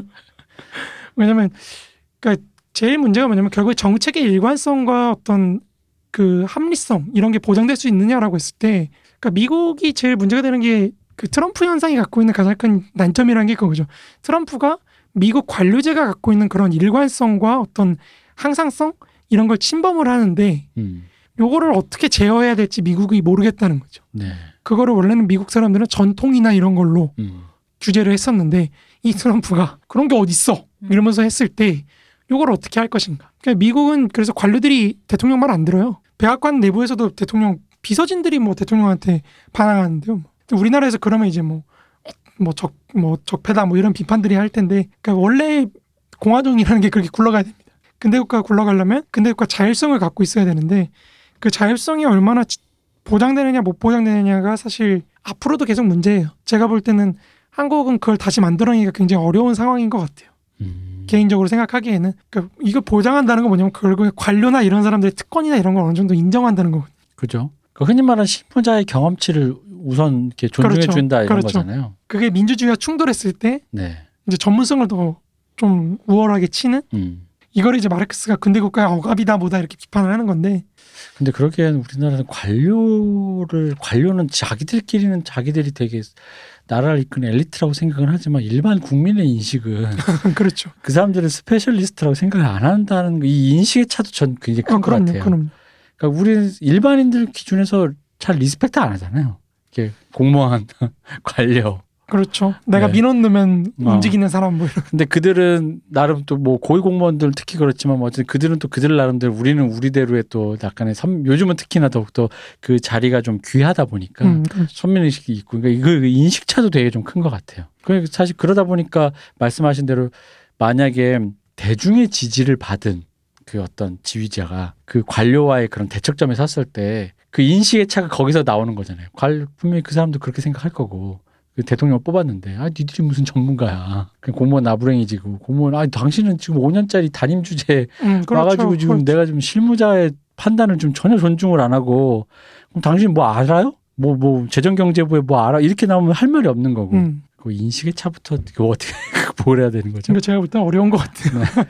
네. 요거를 잘 극복하는 게 앞으로 한국 근대 국가 시스템을 다시 만드는 데 있어서 굉장히 중요할 것 같은데 음. 그러니까 그게 이제 신뢰성의 문제죠. 어떻게 공개를 하고 토론을 하고 그러니까 제일 큰 문제가 사람들이 사실은 그 관료들이 결정을 하거나 아니면 논의가 된다고 했을 때 거기에 내가 참여한다는 느낌을 전혀 못 받는다는 거거든요. 아 근데 저는 그게 그러니까 이게 진짜 안 된다고 느끼는 게 그게 결국은 실무자의 연속성 문제도 그러니까 어떤 보장 직장의 그 직업의 안정성 도 되게 좀 일단 중요하고 그 공무원이 그 지금 말씀하신 공무원에 한정된 거긴 하지만 이게 사기업에도 마찬가지거든요. 어 그렇죠. 그 사기업에도 그 직장의 그 안정성이라는 게 있어야지 안정성이 있어야 당연히 연속성이 생기고 연속성이 있어야 당연히 흔히 말하는 뭐랄까 자율성에 기초한 자유로운 창작 한번 내가 시도해 볼수 있는 어 그런 흔히 말하는 요즘 뭐라 그러냐 try try. 어, 창조 경제를 아, 창조경. 창조를 creativity를 이렇게 뭔가 할 수 있는데 그러니까 예를 들어 왜냐하면 우리 이제 우리 테마는 JYP니까 JYP 기업으로 봐도 결국 JYP는 JYP가 하고 싶은 대로 그 기업이 가는 거예요. 그렇죠. 근데 사실은 그 정도로 그게 아무리 물론 그래봤자 시총을 따지면 중소기업이지만 그 기업을 그렇게 키웠으면 나름 대경영화 시켰으면은 사람을 거기에서 연속성 속에서 뭔가 이 생겨야 된다는 거죠. 그런데 이제 그게 사실은 뭐 한다고는 하는데 그럼에도 불구하고 우리나라 우리나라 기업들이 대부분 오너의 의지라고 표현되는 것들이 굉장히 좀 어, 맞아요, 크잖아요. 맞아요. 그러면서 그 밑에 실무자들 젊은 무슨 뭐 새로운 에너지들이라든가 이런 것들이 드는 새 영블러드 이런 것들에 대한 그 사람들에 대해서 뭔가 보장해 주는 그런 것들이 없다 보니까 그러니까 왜 잡코리아 가서 JYP니 뭐니 그런 좀 유망한 그룹 리뷰 아, 보면 맞아, 맞아. 다막 이 쓰레기 같은 막 이런 거밖에 없는 이유가 젊은 애들은 사람으로 안 보고 음. 결국은 가다 보면 자기도 여기 왔으니까 내가 뭔가 케이팝에 뭔가 대단한 걸 한 것처럼 왔것 같은데 나는 그냥 뭐 그냥 아무것도 아니고 결국은 오너의 의지 나와는 관계도 없고 만난 적도 없는 사람의 어떤 의지로만 간다. 그럼 그 안에서 나는 그럼 그 사람의 의지에 한 파트가 될수 있, 성장할 수 있게 이 기업이 보장해 주냐 그런 것도 없고 맞아요. 뭐 이제 약간 이게 사기업뿐만 아니라 그러니까 말씀하신 지금 이거 그건 국가 단위이긴 하지만 사기업에서도 솔직히 똑같이 저는 반복된다고 보거든요. 그러니까 관료제라는 게 들어선 이상 어디든지 생길 수밖에 없는 네. 문제인 거죠. 사실 이게 제일 문제가 됐던 건 역시나 공산주의 역사에서 음. 이게 지도자가 뭘 하려고 해도 그러니까 계획 경제라는 게 왜 무섭냐면은 그러니까 북한이 계획 경제를 안 하는 가장 큰 이유가 뭐냐면은 수령의 의지를 제한하거든요. 음. 음. 그러니까 수령이 뭘 하려고 그랬어. 아, 그거 안 된다고. 우리 합리 관료제 합리성에 따르면 그거 안 된다고 이렇게 제한을 해버리기 때문에 음. 요게 싫어서 계획 경제를 안 하죠 북한은. 북한은 그러니까 저렇게 돼요. 그죠 뭐 수령이 계획이지 뭐. 그렇죠. 수령이 계획. 그러니까 거기는 지시를 하지. 거기도 항상 TV에 나오는 게 뭐냐면 우리 회장님들이 시찰하듯이 네. 어느 공장 가가지고 음, 하, 네. 뭐 이렇게 막 음. 하면 우리 수령님 한번 와서 해줬다. 이런 걸로 굴러가는 곳이기 때문에 그런 게 잘 안 되는 거죠. 관료제가 들어선다는 건 결국에는 그런 식의 어떤 민주주의의 제한이라든지 이런 게 반드시 있을 수밖에 없기 때문에 근데 이게 제한을 시키는 건 좋은데 그러면 이제 뭐 굴러가게 하고 그런 건 좋은데 이 굴러가게 했을 때 이 관료제 자체가 사실 소위 말해 적폐 같은 게 됐을 때 요걸 어떻게 막을 것인가 요게 제일 문제죠. 아, 생각해 보니까요. 조금 딴 얘기입니다만 그런 의미로 옛날엔 그나마 어쨌든 맞고 처맞고 뭐 돈 못 받아도 버티면 되는 약간 도제 시스템이라도 있었는데 요즘 그 고리까지 끊어버리니까 그 대신 난 안 때리고 욕도 안 하고 영화판으로 치면 그런 거거든요. 욕도 안 하고 안 때리고 뭐 야근도 안 시키고 야근 마냥 시키면 잔업수당 주고 그 대신에 뭐 계속 나 따라다닌다고 네가 데뷔와 입봉한다는 보장은 없어. 어, 약간 이런 뭔가 연속성도 없고 뭔가 다 굉장히 파편화되어 버렸다라는 기분이 좀 있는데. 거기서 이제 또 장점이 또 최대의 자율성이나 이런 게또 네. 생길 수 있으니까 그게 조화시키는 게 제일 어려운 것 같아요. 그러니까요. 근데 이건 뭐 항상 인류 역사에 있었던 문제죠. 후계자를 특히 어떻게 만들 것인가. 이 사람이 잘난 건 알겠는데 그 카리스마를 어떻게 세습을 시킬 음. 것인가. 음. 요거는 굉장히 어려운 문제이기 때문에 어디서든지 그런 문제가 나타난다는 거죠. 네, 한국도 좀 그런 고민을 한번 할 때가 되지 않았나. 개인적인 생각입니다. 아무튼 이제 이렇게 3대 시장이 있다고 했을 때 그러면 먼저 우리가 당시의 상황을 노동시장부터 한번 따져보자는 거죠. 이 노동시장에서 근대적 노동력의 형성이라는 건 사실 굉장히 급격하게 진행이 됩니다. 그러니까 우리가 지난 방송에도 이미 많이 얘기를 네. 들었기 때문에 좀 짧게 하자면은 1930년대 이제 당시에는 사실 조선이 처음으로 공업화를 하는 거기 때문에 공업화에 필요한 내적 조건들이 거의 없는 거예요. 음. 그러니까 소위 말해 마르크스 식으로 말하는 본원적 축적, 자본이 처음으로 축적을 하는 그런 과정을 제대로 못 겪었기 때문에 뭐 노동자도 제대로 노동자로 안 있고 그냥 농민이죠 사실은. 네. 음. 그러다 보니까 당시 공업화를 하는데 필요한 인력들까지 그러니까 심지어 노무자들까지도 일본인을 데려와서 했다고 해요. 음. 그러니까 거의 뭐 사실 조선인 노동자라는 건 요즘 말로 하면 이제 일용직 음. 이런 것만 사용을 했던 거죠. 근데 이제 1930년대 말부터 이제 일본 제국주의가 막 전쟁을 하기 시작하잖아요. 네. 그러면서 내부에서 동원 그러니까 징병 징용이 막 이루어지기 시작합니다. 그러니까 일본인 노동자들이 파견 조선에 왔던 사람들도 끌려가는 거예요. 그럼 이 빈자리를 도대체 누가 채울 것인가? 여기서 이제 조선인 노동자들이 성장할 계기가 생기는 거죠. 음. 그러니까 구체적인 수치로 보자면 1933년부터 1942년까지 이제 공장, 광산, 토건 노동자가 이제 보통 근대적 노동자라고 하는데 이 사람들의 수가 22만 3천 명에서 이제 74만 명으로 음. 굉장히 급격하게 상승합니다. 한 8년? 8년 만 10년. 10년인가? 네. 어, 9년 9년 10년 만에 3배, 3.3배나 이렇게 막 증가를 하는 거죠. 그러니까 공장 노동자만 놓고 봤을 때도 일본인 노동자의 비중이 1930년대 중반쯤에는 한 10에서 11%. 뭐 대부분 사실 관리직이죠. 그렇죠. 네. 근데 이 사람들이 사실 1943년쯤 되면은 6.9%까지 떨어집니다. 그러니까 30% 정도 하락을 하는 거죠. 음. 요거를 이제 조선인들이 채우기 시작하는 거죠. 그 삼, 근데 이게 그렇다 그래서 뭐 조선인들이 엄청 뛰어나졌느냐? 또 그건 또 아니죠. 우리 왜냐면 보통 교육도 안 시키고 중등 교육도 의무도 아니고 대학도 하나밖에 없고 뭐 이러다 보니까 그 광- 공장 광산 토건 노동자의 구성비가 30, 30대 30대 30입니다. 그러니까 그 말은 뭐냐면 일용직 하급 노동자라고 할 수 있는 일용 노동직이 차지하는 비중이 굉장히 컸다. 음. 이렇게 볼 수 있다는 거죠. 그러니까 어쨌든 조선인 노동력이 근대적 임노동으로 재편되는 과정이 굉장히 빠르게 진행이 됐고 그 결과에 따라서 이제 전체 조선인 총 인구에서 한 8.2% 정도 차지하는 212만 명 요 정도가 근대적 노동력이라고 할 수 있다는 거죠. 음. 그리고 이 당시에도 역시 한국적인 압축 성장은 되고 있었네요. 그렇죠. 굉장히 빠르게 진행이 네. 됐던 거죠. 전 인구의 8.2%가 근대적인 노동력으로서 산업을 겪었다는 건 그 자체가 사실 자본인 거죠. 네, 그렇죠. 공장에서 경험했다는 것 자체가 음. 이미 자본인 거죠. 그러니까 그만큼 자본이 축적이 됐다는 거죠. 그러니까 관공업을 비롯한 토건업, 운수업, 운수업 뭐 이런 산업 노동자들의 비중이 전체 노동력의 한 74.2% 정도. 그러니까 157만 명 정도 됩니다. 어, 거의 다네요. 그렇죠. 많죠. 엄청 많죠. 그 중에서 이제 공자, 공업 노동자 비중이 전체 27.9%인 59만 명입니다. 그러니까 대략 한 60만 명 정도의 노- 정말 우리가 제조업 노동자라고 하는 음. 그런 노동력이 있었다는 거죠. 그러니까 종속화된 공업화일지라도 사실 200만 명 정도 나- 만들어냈다는 거는 뭐 속도가 굉장히 빨랐다는 거죠. 그죠. 이게 뭐 단순히 공장에서 그냥 일해봤다라는 경험으로만 치부하기에는, 그러니까 우리 누누이 얘기했지만 농민이 근대 공업 이 임노동자화 되었다라는, 그 그걸 경험해 봤다라는 건 굉장히 그, 그 차이가 의미가 유의미한 것이죠. 아, 엄청난 그렇죠. 거죠, 진짜. 여기 이제 해방 이후 1947년 11월까지 일본으로부터 한 111만 명 정도가 이제 귀국을 했다고 해요. 네. 이 수치는 근데 좀 정확하지 않을 수 있습니다. 네, 요 수치 계속 바뀌더라고요. 예, 계속 바뀌어요. 그리고 중국, 만주, 타이완, 남양군도 하와이 등에서 유입된 인구가 이제 무려 122만 명인데 음. 요것도 사실 조금 의문스러운 게 좀 있습니다. 네. 과연 이 정도가 됐냐? 여기서 이제 또 1946년 2월부터 이제 북한에서 급진적인 토지 개혁이 이루어지다 보니까 소위 말해 우리가 유산 계급이라고 하는 지주 자본가들 뭐 이런 음. 사람들이 남한으로 다 내려오기 시작합니다. 요게 또 이제 또 한 200만 명, 뭐 몇십만 명 된다고 하는데 추계를 이렇게 또 해면 60만 명 정도 되는 것 같아요, 실제로는. 음. 1945년 정도의 총 남한 인구가 한 1,600만 명 정도였는데 요게 49년 5월에 시행 그러니까 정부 수립 이후에 시행된 인구 조사에 따르면 남한 총 인구가 2,017만 명이거든요. 음. 그만 400만 명 정도 늘었다는 말이 됩니다. 그건 알 수 없어요. 왜냐면 그래 전쟁 후에 어, 이 아, 전쟁 전입니다. 그 그러니까 아저씨들이 아, 후에. 어. 아저씨들이 아줌마들이 애를 낳고 이렇게 등록을 안 시키고 아랫돌이 벗겨놓고 걸어다니는 애들이 많은데 누나가 얻고 다니고 어 누나 그 고, 내가 애 고, 키우고 음. 고, 그거 하나 둘씩 잡아놓기 시작하니까 이게 400만이 될 수 있어요. 음.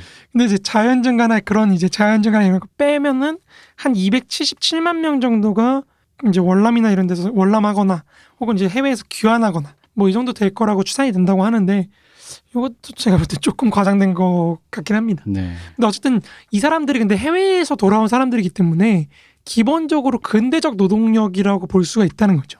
그죠. 적어도 도시 뭐 군대에 끌려갔든 그러니까 군대를 경험한다는 것, 것도 사실 대단히 근대적인 그렇죠. 음. 행위거든요. 네. 거기서 특히 옛날 군대는 뭐 우리 대표님이 개화기부터 사셨으니까 음. 잘 아시겠지만 뭘 가르치거든요. 또 그죠. 군대 가서 뭐 만드는 법 가르치, 공 기계 다루는 법 저 이런 거. 낯질 군대에서 배웠어요.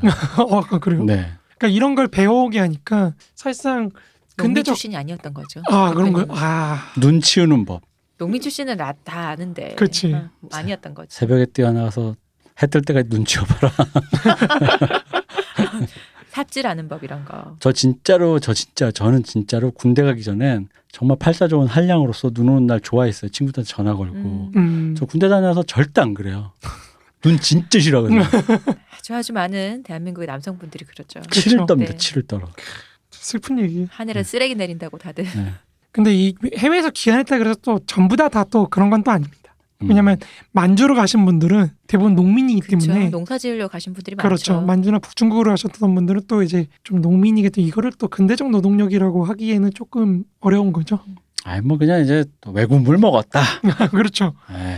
그렇죠. 그렇죠. 그리고 또 만주에 갔다 오시면 많은 험한 꼴을 보셨을 겁니다. 그렇죠. 그쵸, 특히 한국인은 피해자라고만 말하기 힘든 아주 그 험한 꼴들을 많이 보신 분들이기 때문에 이게 만주국이 사실 여러 위계, 그러니까 인종들 간의 위계로 구성돼 있던 나라라서 네. 그 위, 위계를 뒷받침하는 관동군이 무너지자마자 조선인과 일본인들이 중국인들한테 탄압을 받아요. 네. 그, 그 과정에서 사실 굉장히 많은 일을 겪, 겪으셨겠죠. 뭐 아무튼 그렇습니다. 이거는 혹시 관심 있으신 분들은 윤희탁 교수라고 계세요. 음. 윤휘탁 네. 이제 그분 저서를 한번 참고해 보시면 굉장히 재밌습니다. 아무튼 뭐 이제 노동 시장 한계가 좀 있긴 하지만 이런 한계가 있긴 하지만 어쨌든 노동 시장에서 유통될 수 있는 노동력 상품으로서 이렇게 제조된 재편된 근대적 임노동 계급이 굉장히 좀 많았다. 식민지 음. 공업화를 통해서 많아졌고 노동 계급으로서의 의식도 어느 정도 갖고 있었다. 당시 이게 이런 계급 의식과 노동자의 정치적 어떤 결집이랄까요? 이런 게 정치적 조직화로 조금 살짝만 이어지기 시작하면 이제 폭발적으로 조직화되기 시작하는 거죠. 음. 그게 이제 노동자 계급의 어떤 그 노동자 자주관리 운동이라고 우리가 얘기하는 그러니까 이게 노동력의 순환을 막는 겁니다. 근데 이게요 사실 음 노동자가 굉장히 계급의식적으로 성숙해서 그렇다고 하긴 좀 그런 게 있어요. 왜냐면은 당장 생계를 책임져야 될 기업이 없어진 거거든요. 아, 그쵸. 그러면 내가 먹고 살기 위해서도 이거를 일단은 아무도 못 가져가게 보호를 해야 되는 거예요. 그러니까 그런 의미에서 점거나 이런 걸 하는 건데 이것도 어쨌든 집단 행동이라는 차원에서는 공동의 의식이 있으니까 음. 집단 행동을 하겠죠. 네. 그러니까 그런 의미에서는 어쨌든 계급 의식이나 그런 게 있었다. 이 정도로 말씀드릴 수 있고요. 다음으로 이제 토지 시장의 경우는 사실 식민지 지주제의 발달로 토지 시장에서 유통되는 토지 상품이라는 거는 좀 많이 지적이 돼 있다. 특정 특정인들한테 많이 이렇게 지적이 돼 있는 상태였다. 그러니까 특정인이 많이 대다수의 부를 특정 소 그렇죠. 소수가 불평등이 어, 높았다. 네. 만석지기 뭐, 뭐 그렇죠. 선석지기들이. 많았다. 그래서 이거를 갖고 이제 지주제가 이제 이 당시까지 굉장히 뭐 정치적으로도 뭐 그런 일 협력자를 양성하려고 지주제를 양성을 했다 뭐 이런 얘기 많잖아요. 그러다 보니까 지주제가 굉장히 강고하게 식민지기 말기까지 존속이 됐다. 음. 뭐 이렇게 보시는 분들도 꽤 많은데 어 사실 식민지 지주제는 해방 이전부터 해체가 되고 있었어요 이미. 제가 옛날에도 한번 말씀드렸던 것 같은데 아주 옛날에도 그러니까 전시가 되면은 이 지대로 빠져나가는 것마저 아까운 거예요. 음. 총독부 입장에서 그걸 빨리 공출해가지고 전선에 보내야 되는데 요 지주놈들 먹고 사는 놈들이 이게 아무 놀고 먹는 놈들이 그거를 중간에서 가로채니까 음. 토장농들이 땅을 지으면 지대로 그걸 이제 쌀들을 주니까 그렇죠. 그것도 아까워지는 거죠. 그렇죠. 그걸 이제 가져가려고 하는 거죠. 근데 당시 사실 이제 총독부가 1940년부터 이제 전시 경제로 전환되기 시작하니까 미국 수요의 증대에 대비해 가지고 이제 조선 증미 계획이라는 것도 세워요. 그래 또 열심히 또 하는데 이게 뭐 아시겠지만 전쟁 말기로 갈수록 사실 물자 공급이 잘 안 되기 때문에 아 실제로 미국 생산은 계속해서 줄어듭니다. 1941년 2,488만 석을 정점으로 해서 1944년까지 1,600석으로 줄어들어요. 1,600만 그러니까 석으로 1,600만 석으로 이제 줄어들기 시작합니다. 1600석으로 줄면 정말 조선 다 굶어 죽었어.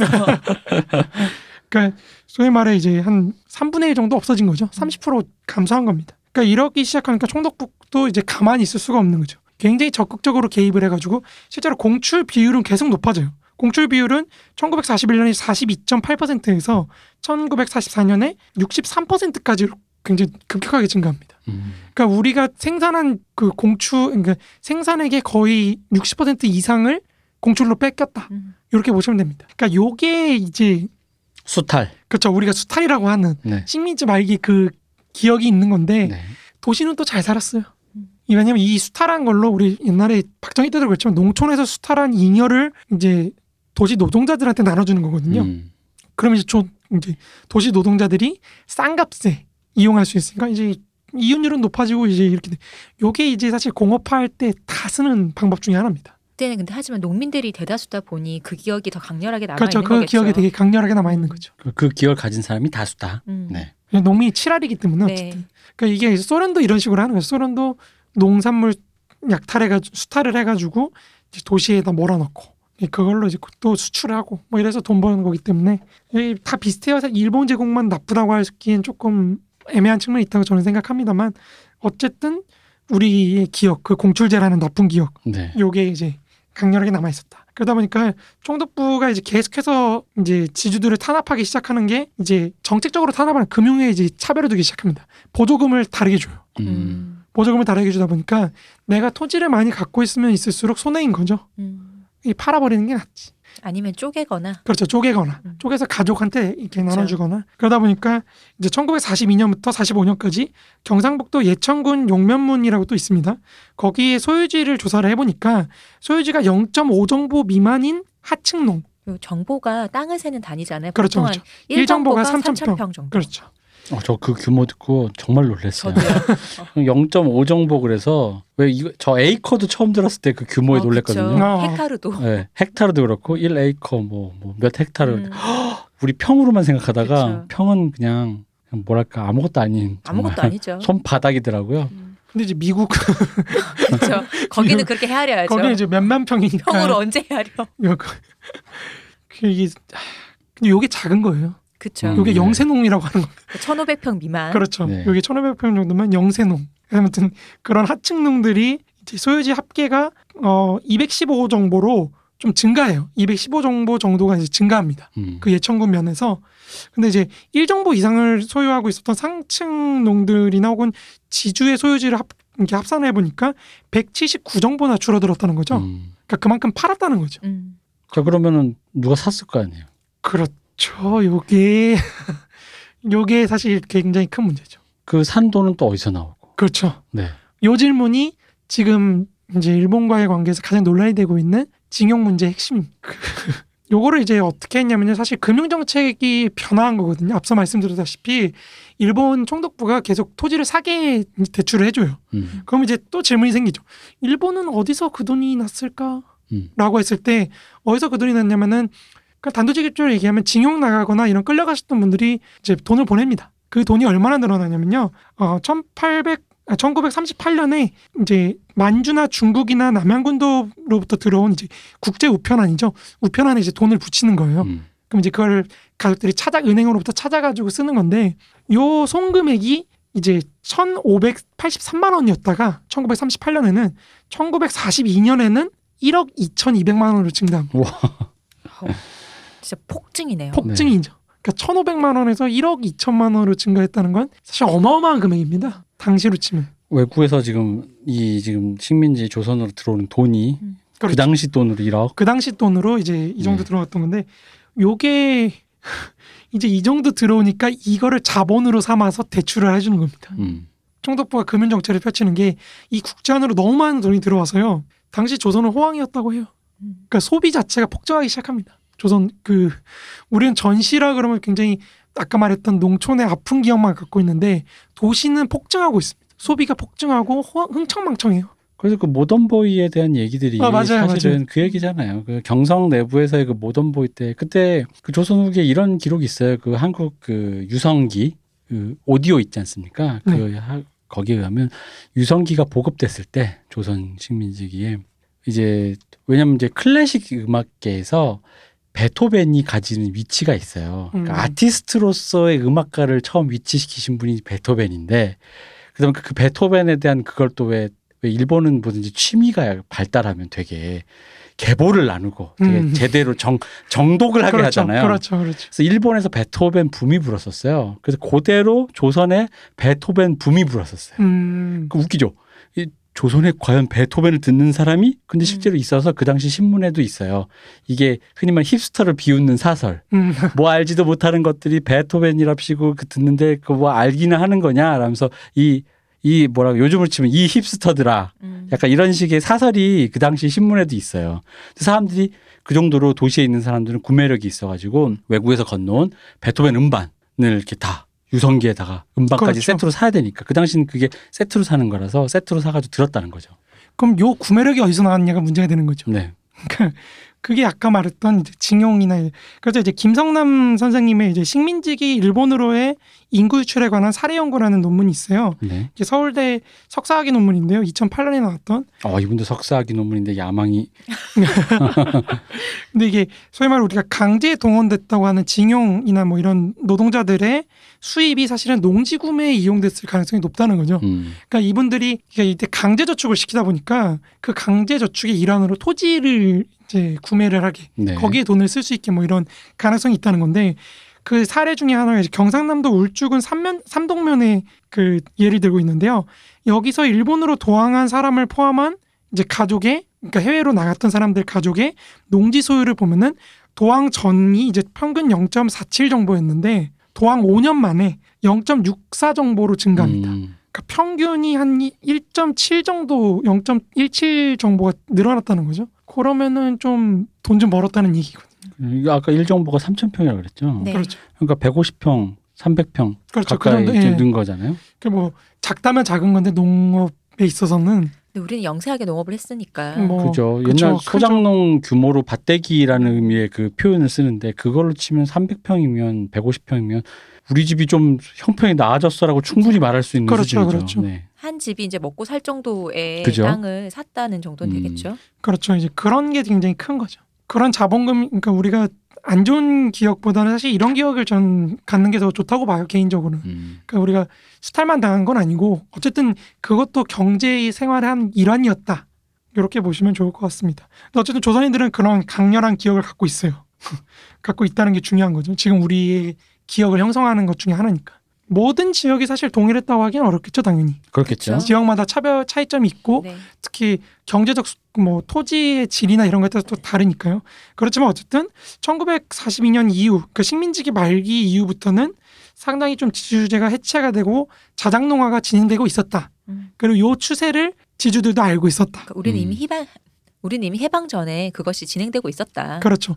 요 추세, 추세를 이제 미군정을 이어서 대한민국 정부로 오면 이제 농지개혁으로 이어지는 거죠. 네. 그래서 저희가 아날람 초기 때는 그 흔히 말하는 그 이승만의 토지 개혁이 그 그것만 똑 잘라가지고 굉장히 진보적이고 뭔가 이- 이런 식으로 좀 얘기를 했었는데 좀 더 사료를 찾아보고 디테일하게 해보니 그 기원과 그거는 좀 더 좀 더 그 근원적인 데 있고 그리고 또 이 식민지기부터 축적된 게 있다 보니까 좀 더 미묘하다라는 아 그렇죠. 미묘한 지점. 그러니까 누구 한 명 이렇게 그 당시 누구죠? 그, 그 사람. 조병. 어, 아 조병 조병암 어 조봉암. 조봉암 조봉암. 조-. 그러니까 조봉암 개인이 무슨 정도전처럼 뭐 그렇게 했다라는 얘기로 우리가 살짝 그렇게 약간 넘어간 느낌이 있었는데 그런 역시 역사는 그렇게 심플한 게 아니고 그렇죠. 역시나 이렇게 좀 미묘한 사실 이 얘기가 결국은 아까 말씀드린 징용 문제에서의 그 미묘한 뜨거운 감자 그렇죠. 중에 돈을 못. 받았냐 정말로라고 예. 했을 때 좀 의문의 여지가 좀 있는 거죠. 그 돈이 어디로 갔냐라는데 그게 바로 여기서부터 시작된 어떤 지점이 있다라는 거죠. 그렇죠.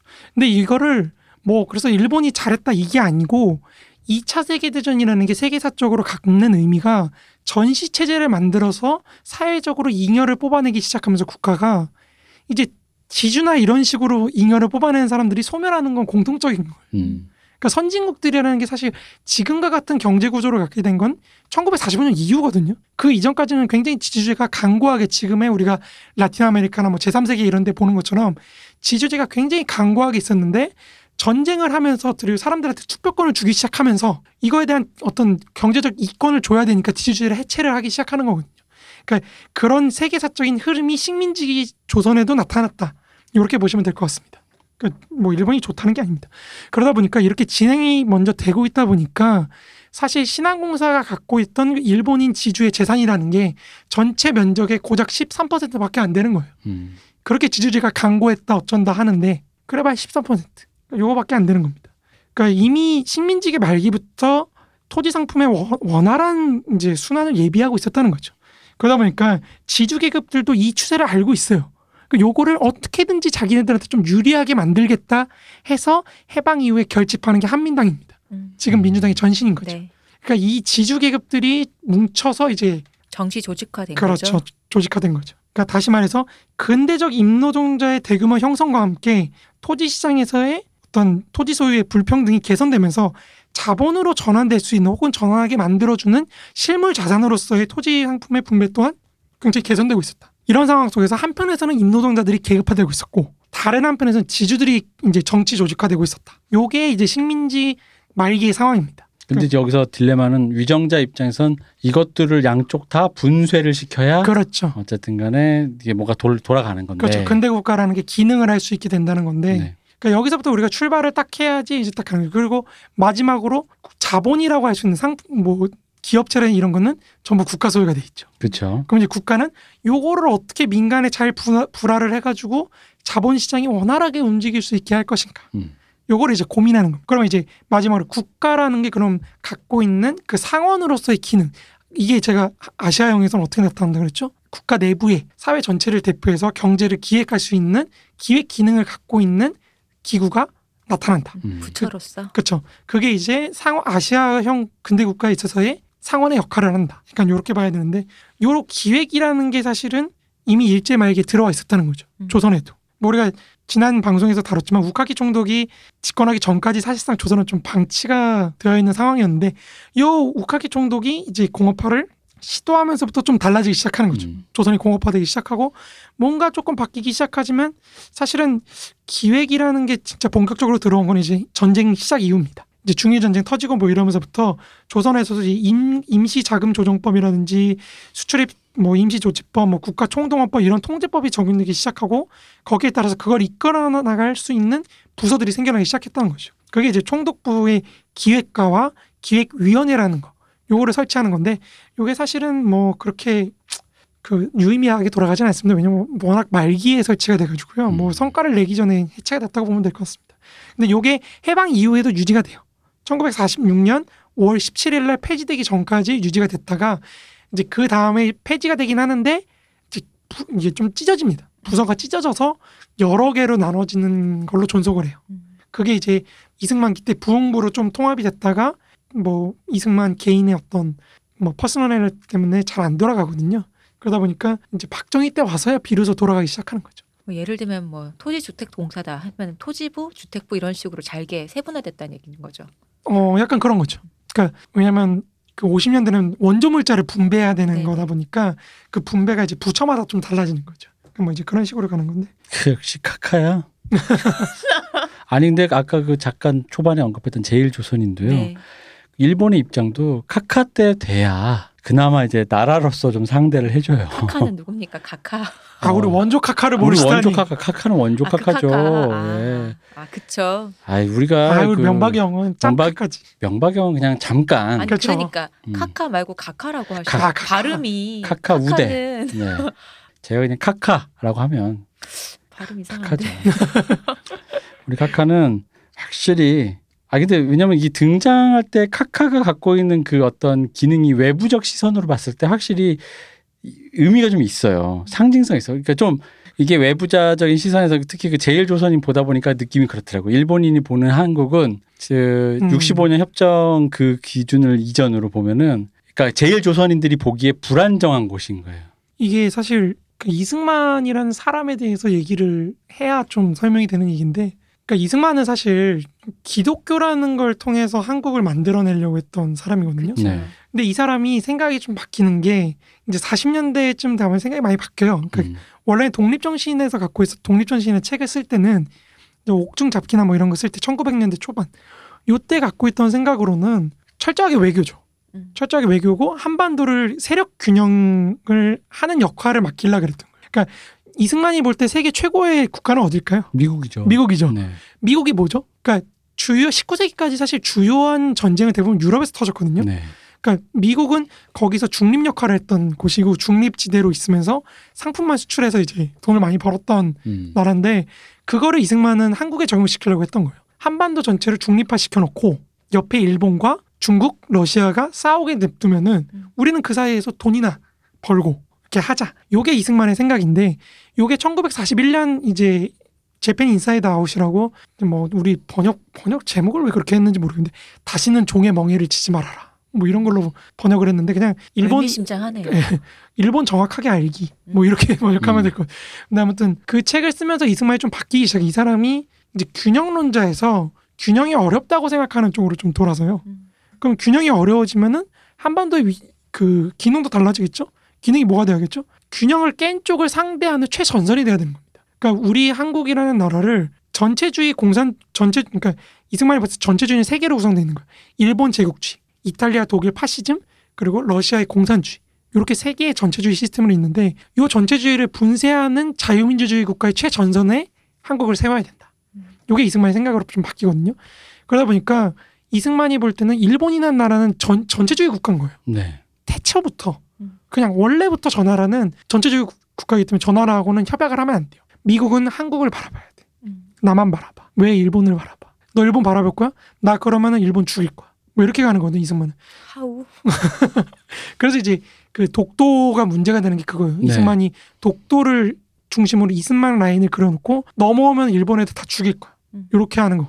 그래서 그 북송선이 그 근처를 지나가잖아요. 맞아요. 그래서 그것 때문에 싸워요 또. 네, 싸워요. 그래서 교역 관계가 없는 나라인데 지금은 수교가 음. 없는 나라인데 북한과 북송선 어쩌고 왔다 갔다 하려고 그 길 루트를 지나가야 되는데 거길 지나가면 이 외국 놈 맞아요, 맞아요. 놈들이 왔다 갔다 이, 이것 때문에 남의 해역을 침범하여. 네. 근데 거기서 이 사람이 볼 때 전체주의라는 건 기본적으로 악이거든요. 음. 그러니까 이승만이 볼 때 민족이라는 거는 공산주의는 같은 민족이 아닌 거예요. 음. 비민족인 거예요. 그래서 북송선이 웃긴 거예요. 뭐냐면은 북송선 원래 계획할 때 그랬다 그러더라고요. 일단은 북한으로 그러니까 북송선이 일본에서 북한으로 예, 가는 그렇죠. 어, 그래서 제일 이- 한국인들이 싫어 가던 거. 제일 그렇죠. 한국 조선인들을 북한으로 일단 그 배에 태워 보내요. 네. 그 다음에 그 배가 돌아오면 혹은 처음 그 배가 올때 제이 그 북한에 계신 일본인들을 북한에 있는 일본인들을 이제 그 다시, 다시 데리고 온 거예요. 그럼 이제 이게 남한 입장에서는 독도를 지나가는데 그 배에 누가 타냐? 빨갱이와 외놈들이 외놈들이 타고 있는 거야. 어, 그 진짜로. 용납이 안 돼. 그러니까 이게 그 일본 정부 입장에서는 그 시기에 수교하는 그 수교도 안 된 상태 되게 난처한 거예요. 이 국가가 되게 불안정한 상태인데 맞아요. 뭔가 자꾸 이렇게 그래가지고 거기도 문서에 보면 북한과 이, 이 북송을 하는 거 협의하는 문서에서 어떠 어떠 어떻게 하자라는 어떤 특정한 부분은 아 안 돼 그건 안 된다고 외무성들이 거부하는 게 있어요. 왜냐 남한에서 음. 뭐라 그런다. 그거는 좀 아닌 것 같다. 이렇게 해가지고 아, 왜 남한 수교 아닌데 아 그거랑은 좀 상관없이 외교적인 문제니까 하지 말자 이런 류의 얘기들이 이제 서로 눈치 보는 게 있거든요. 그래서 이제 제일이나 이런 사람들은 민족이 아니잖아요. 그쵸. 그러니까 공산주의 협력자는 민족이 아닌. 그쵸. 그죠? 그러면 죽여도 된다는 거지. 음. 사실 이승만의 그 민족관이라는 게 굉장히 인종주의적이라서 전 세계 민족을 세 개로 나눠요. 야만인, 반문명 개화인, 문명 개화인. 문명 개화인 누구죠? 미국하고 영국이죠, 뭐. 전 세계적으로 기독교를 퍼뜨리는. 그러니까 이승만이 볼때 세계 종교라는 거는 구교와 신교로 돼 있는데 신교는 개신교를 믿는 거거든요. 네. 그러니까 개신교 믿는 사람들은 문명 개화인인 거예요. 음. 이 사람들 우리 편이야. 근데 구교라고 할 수는 유교, 불교, 이슬람교 그리고 러시아 종교. 러시아 종교를 믿는 사람은 구교를 믿는 사람이니까 야만인인 거예요. 그러니까 반문명 개화인 정도 되는 거예요. 이 사람들은 죽어도 상관없는 거예요. 근데 이승만이 되게 웃긴 게 아시아 중국인이나 일본인은 반문명 개화인이라고 놓거든요. 그러니까 아시아인은 아프리카인 흑인들이나 그 인디언들이나 이런 사람들보다 좀 낫다는 거지. 근데 이 사람들 웃긴 게 그럼 우리는 뭐죠? 당연히 반문명 개화인의 범죄에 속해야 되잖아요. 아 그럴 리가요. 그럴 리가요. 맞아요. 당연하죠. 그럴 리가요. 조선인은 유일하게 아시아인 중에서 문명 개화인을 포함시켜요. 음. 그러니까 우리 리즈너블하네요. 음. 음. 그러니까 우리는 문명 개 그러니까 영미급이라는 거죠 조선인. 그러면 당연히 우리를 우대를 해줘야지 영미인데 음. 우리 같은 문명 개화인. 근데 왜 우리를 일본인보다 못한 취급을 해줘? 요게 이승만이 가장 버튼이 눌리는 것 중에 하나죠. 그러니까 일단 인류를 그렇게 등급을 나눴다는 것 자체가 이 사람은 굉장히 인종주의적인 인간이라는 건데 거기서부터 출발하는 것도 웃기지만 근데 이제 사실 연안박전도 그렇고 그러니까 선진국을 경험한 후진국의 지식인이라는 게 대부분 그런 식의 인식을 갖잖아요. 그렇죠. 저 멀리 힙하게 한번 신사유람단 한번 하고 왔더니 근데 나는 여기 속한 사람인 건 맞으니까 일단 우리는 살짝 살짝 위로 뭐 사사 오입 시켜주고 사사 오입해서 살짝 위로 살짝 올려 쳐주고 나머지는 뭐 왜냐면 이게 훌륭하다는 걸 깨달은 나 누구? 나 조선인. 하, 조선이 이걸 성각자. 어, 조선인은 이걸 훌륭하다라고 깨달을 정도로 알 수 있어 힙스터.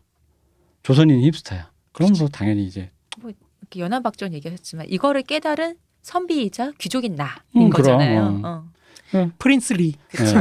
유구합니다 이거는 어, 사실 사대부인 나지 뭐 이렇게 종을 부리는 것도 이상한 게 아니고 음, 뭐 그런 거니까요. 요구합니다. 그냥 뭐 그럴 수 있을 거라 보고 그런 의미로 하여간 국제 사회에서 한국이 등장한다라는 건 결국 이런 저 이러니 저러니 해도 카카였다라는 느낌이 있는 거죠. 그렇죠. 그래서 이승만은 굉장히 일본하고도 뭐안 할라 그러고 러시아는 또 러시아라서 싫다 그러고. 음. 그러니까 웃긴 거예요. 왜냐면 영미가 세계를 정복하는 거는 자유와 문명의 전파지만 러시아가 세계를 정복하는 거는 이건 야만인 거예요. 야만으로 회기죠. 그렇죠. 그때의 인간으로서 음. 그때를 그때의 지식인으로서 왜 중간에 인 사람이잖아요. 예전에 우리 왕이 있던 그거를 경험하고 아, 그런데 그렇죠. 근대로 근데 그 중간에 어딘가인 사람이다 보니까 어떻게 보면 되게 당연한 로직의 생각이다 싶기도 해요. 그게 그러니까 이승만이 볼 때는 아래를 한국이라는 나누고 하는 게 그렇지. 한국이라는 국가는 이제 문명 개화인으로 이끌어야 되는 자기가 이끄는 그런 아. 나라인 거죠. 거기서 이제 구- 한국이란 국가는 그럼 뭐냐? 이 문명 개화를 실현하는 어떤 수단인 거죠.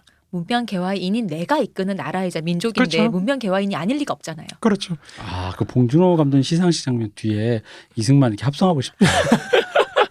카카 우리 여기까지 아. 왔어요. 보고 계세요. 받느냐 영미 귀축들아. 니들 위에 호령하는 자가 누구인지 결국 동북아 삼국 중에 그 말이 맞았다 70년 전에. 아니지 이승만님 보고 계십니까? 우리가 드디어 해냈습니다. 지. 그러니까 일본이 사실 못한 거잖아요. 이거는 거. 거기까지 못 간 거잖아요. 어, 그렇다면 이승만님의 말씀이 맞네요. 아니 그건 아니고 아니, 아니 근데 영화 진짜 그런 애들은 못하는 거지. 아니 근데 이렇게 치면 그 말이 이게 되게 웃긴 거예요. 왜냐면은 이 우리가 지금 아카데미를 탔다라는 거 물론 그 전에 깐느까지 쳐서 이제 그랜드 네. 슬램을 했다라는 걸로 이제 봉준호를 쳐줬는데 이미 아카데미의 가치는 봉준호 감독님 스스로 로컬일 뿐이라고 어, 내려척이 사사 어. 오입에 떨어졌단 말이야. 내려척이 됐단 말이야. 그럼 만약에 봉준호 감독님 논리 사사오이들이 찰지네. 봉준호 감독님 논리대로 아카데미는 로컬이니까 논외로 치잖아요. 그럼 사실 그 앞은 일본이 먼저 다 닦아놨거든. 일본의 음. 깐네 영화제가 이미 다, 다 이미 다, 네. 다 제패했단 말이야. 그러니까 이게 아, 봉준호 감독님 그때 그 말을 안 했어야 돼. 음, 로컬이란 말을 안 했으면 이게 일본보다도 더 대단한 게 되는 건데 음. 그 로컬이란 말을 함으로써 그 아, 스스로의 이- 가치를 떨어뜨리고 사사오입이 이래서 무섭다. 치명적인 한계네. 어, 치- 그게, 그게 봉준호 감독이 아차했을 거예요. local. 줄 몰랐겠지. 어, 그러니까 그때는 좀 약간 흥칫뿡으로 어. 어, 뭐 그치. 그냥 미리 local- 한번 털어놓는 거죠. 코스모폴리탄이니까 그분은 local이란 말은 약간 삭제해야 될 것 같아. 음.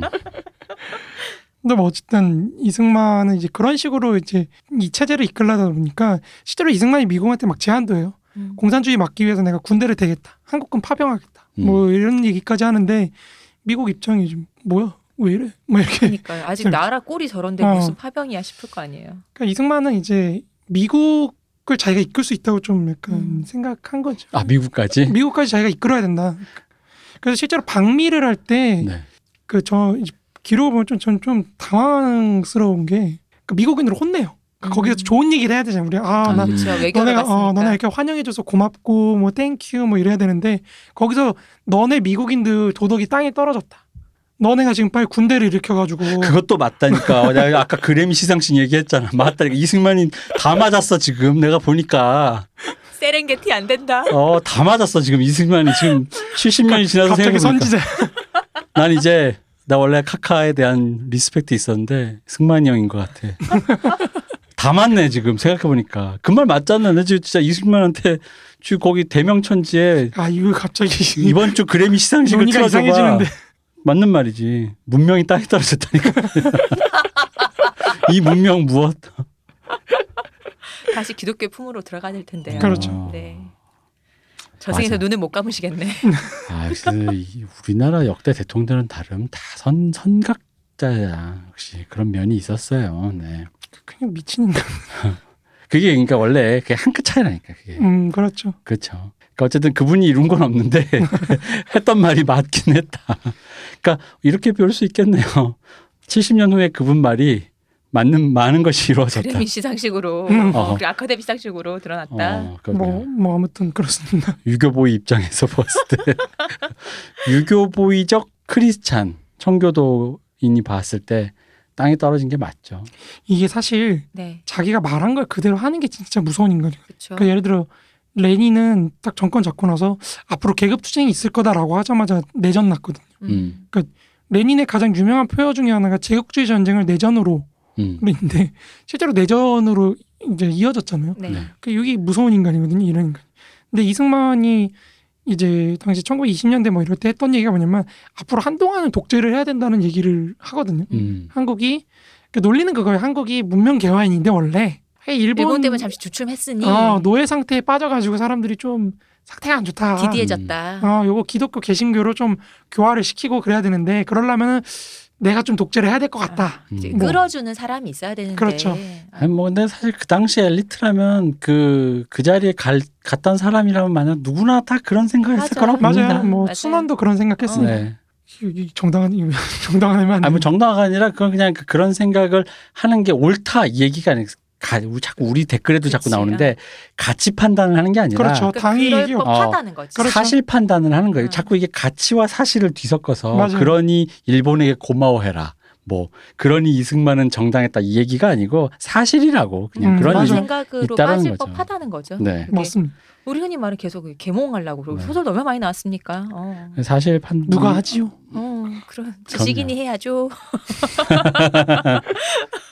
아 요거 헷갈리신 분이 많으세요. 맞아요. 댓글에도 많이 좀 이렇게 등장하시고 그런 분들이 근데 사실 판단과 가치 판단 여러분 다시금 말씀드리지만 다른 겁니다. 그 일본이 그런 역할을 했다 그래서 일본에게 고마워하라는 얘기도 아니고 이승만이 그런 생각을 해서 누구나 다 그럴 법 생각을 했으니까 그럼 이승만도 당연히 뭐 당연한 거 아니냐 그럼 고마운 거 아니냐 뭐 이런 얘기가 아니라 음, 그런 일이 있었다. 뭐 그 사람은 이제 그 사람 욕심대로 살다 간 네. 거죠. 어, 자기 생각대로 산 거죠 네, 그냥. 맞아요. 그러니까 어쨌든 다시 돌아가자면 요약하자면 이제 식민지 공업화의 결과로 한쪽에서는 임노동자가 대규모로 형성되고 있었고 네, 다른 한쪽에서는 지주제가 해체되기 시작하고 있었다. 네, 이러면서 자본주의 3대 시장 내에서 이제 수- 굴러가기 시작할 상품들이 축적이 되고 있었다. 음. 그리고 그거를 담당할 정치적 계급들도 조직화가 되고 있었다.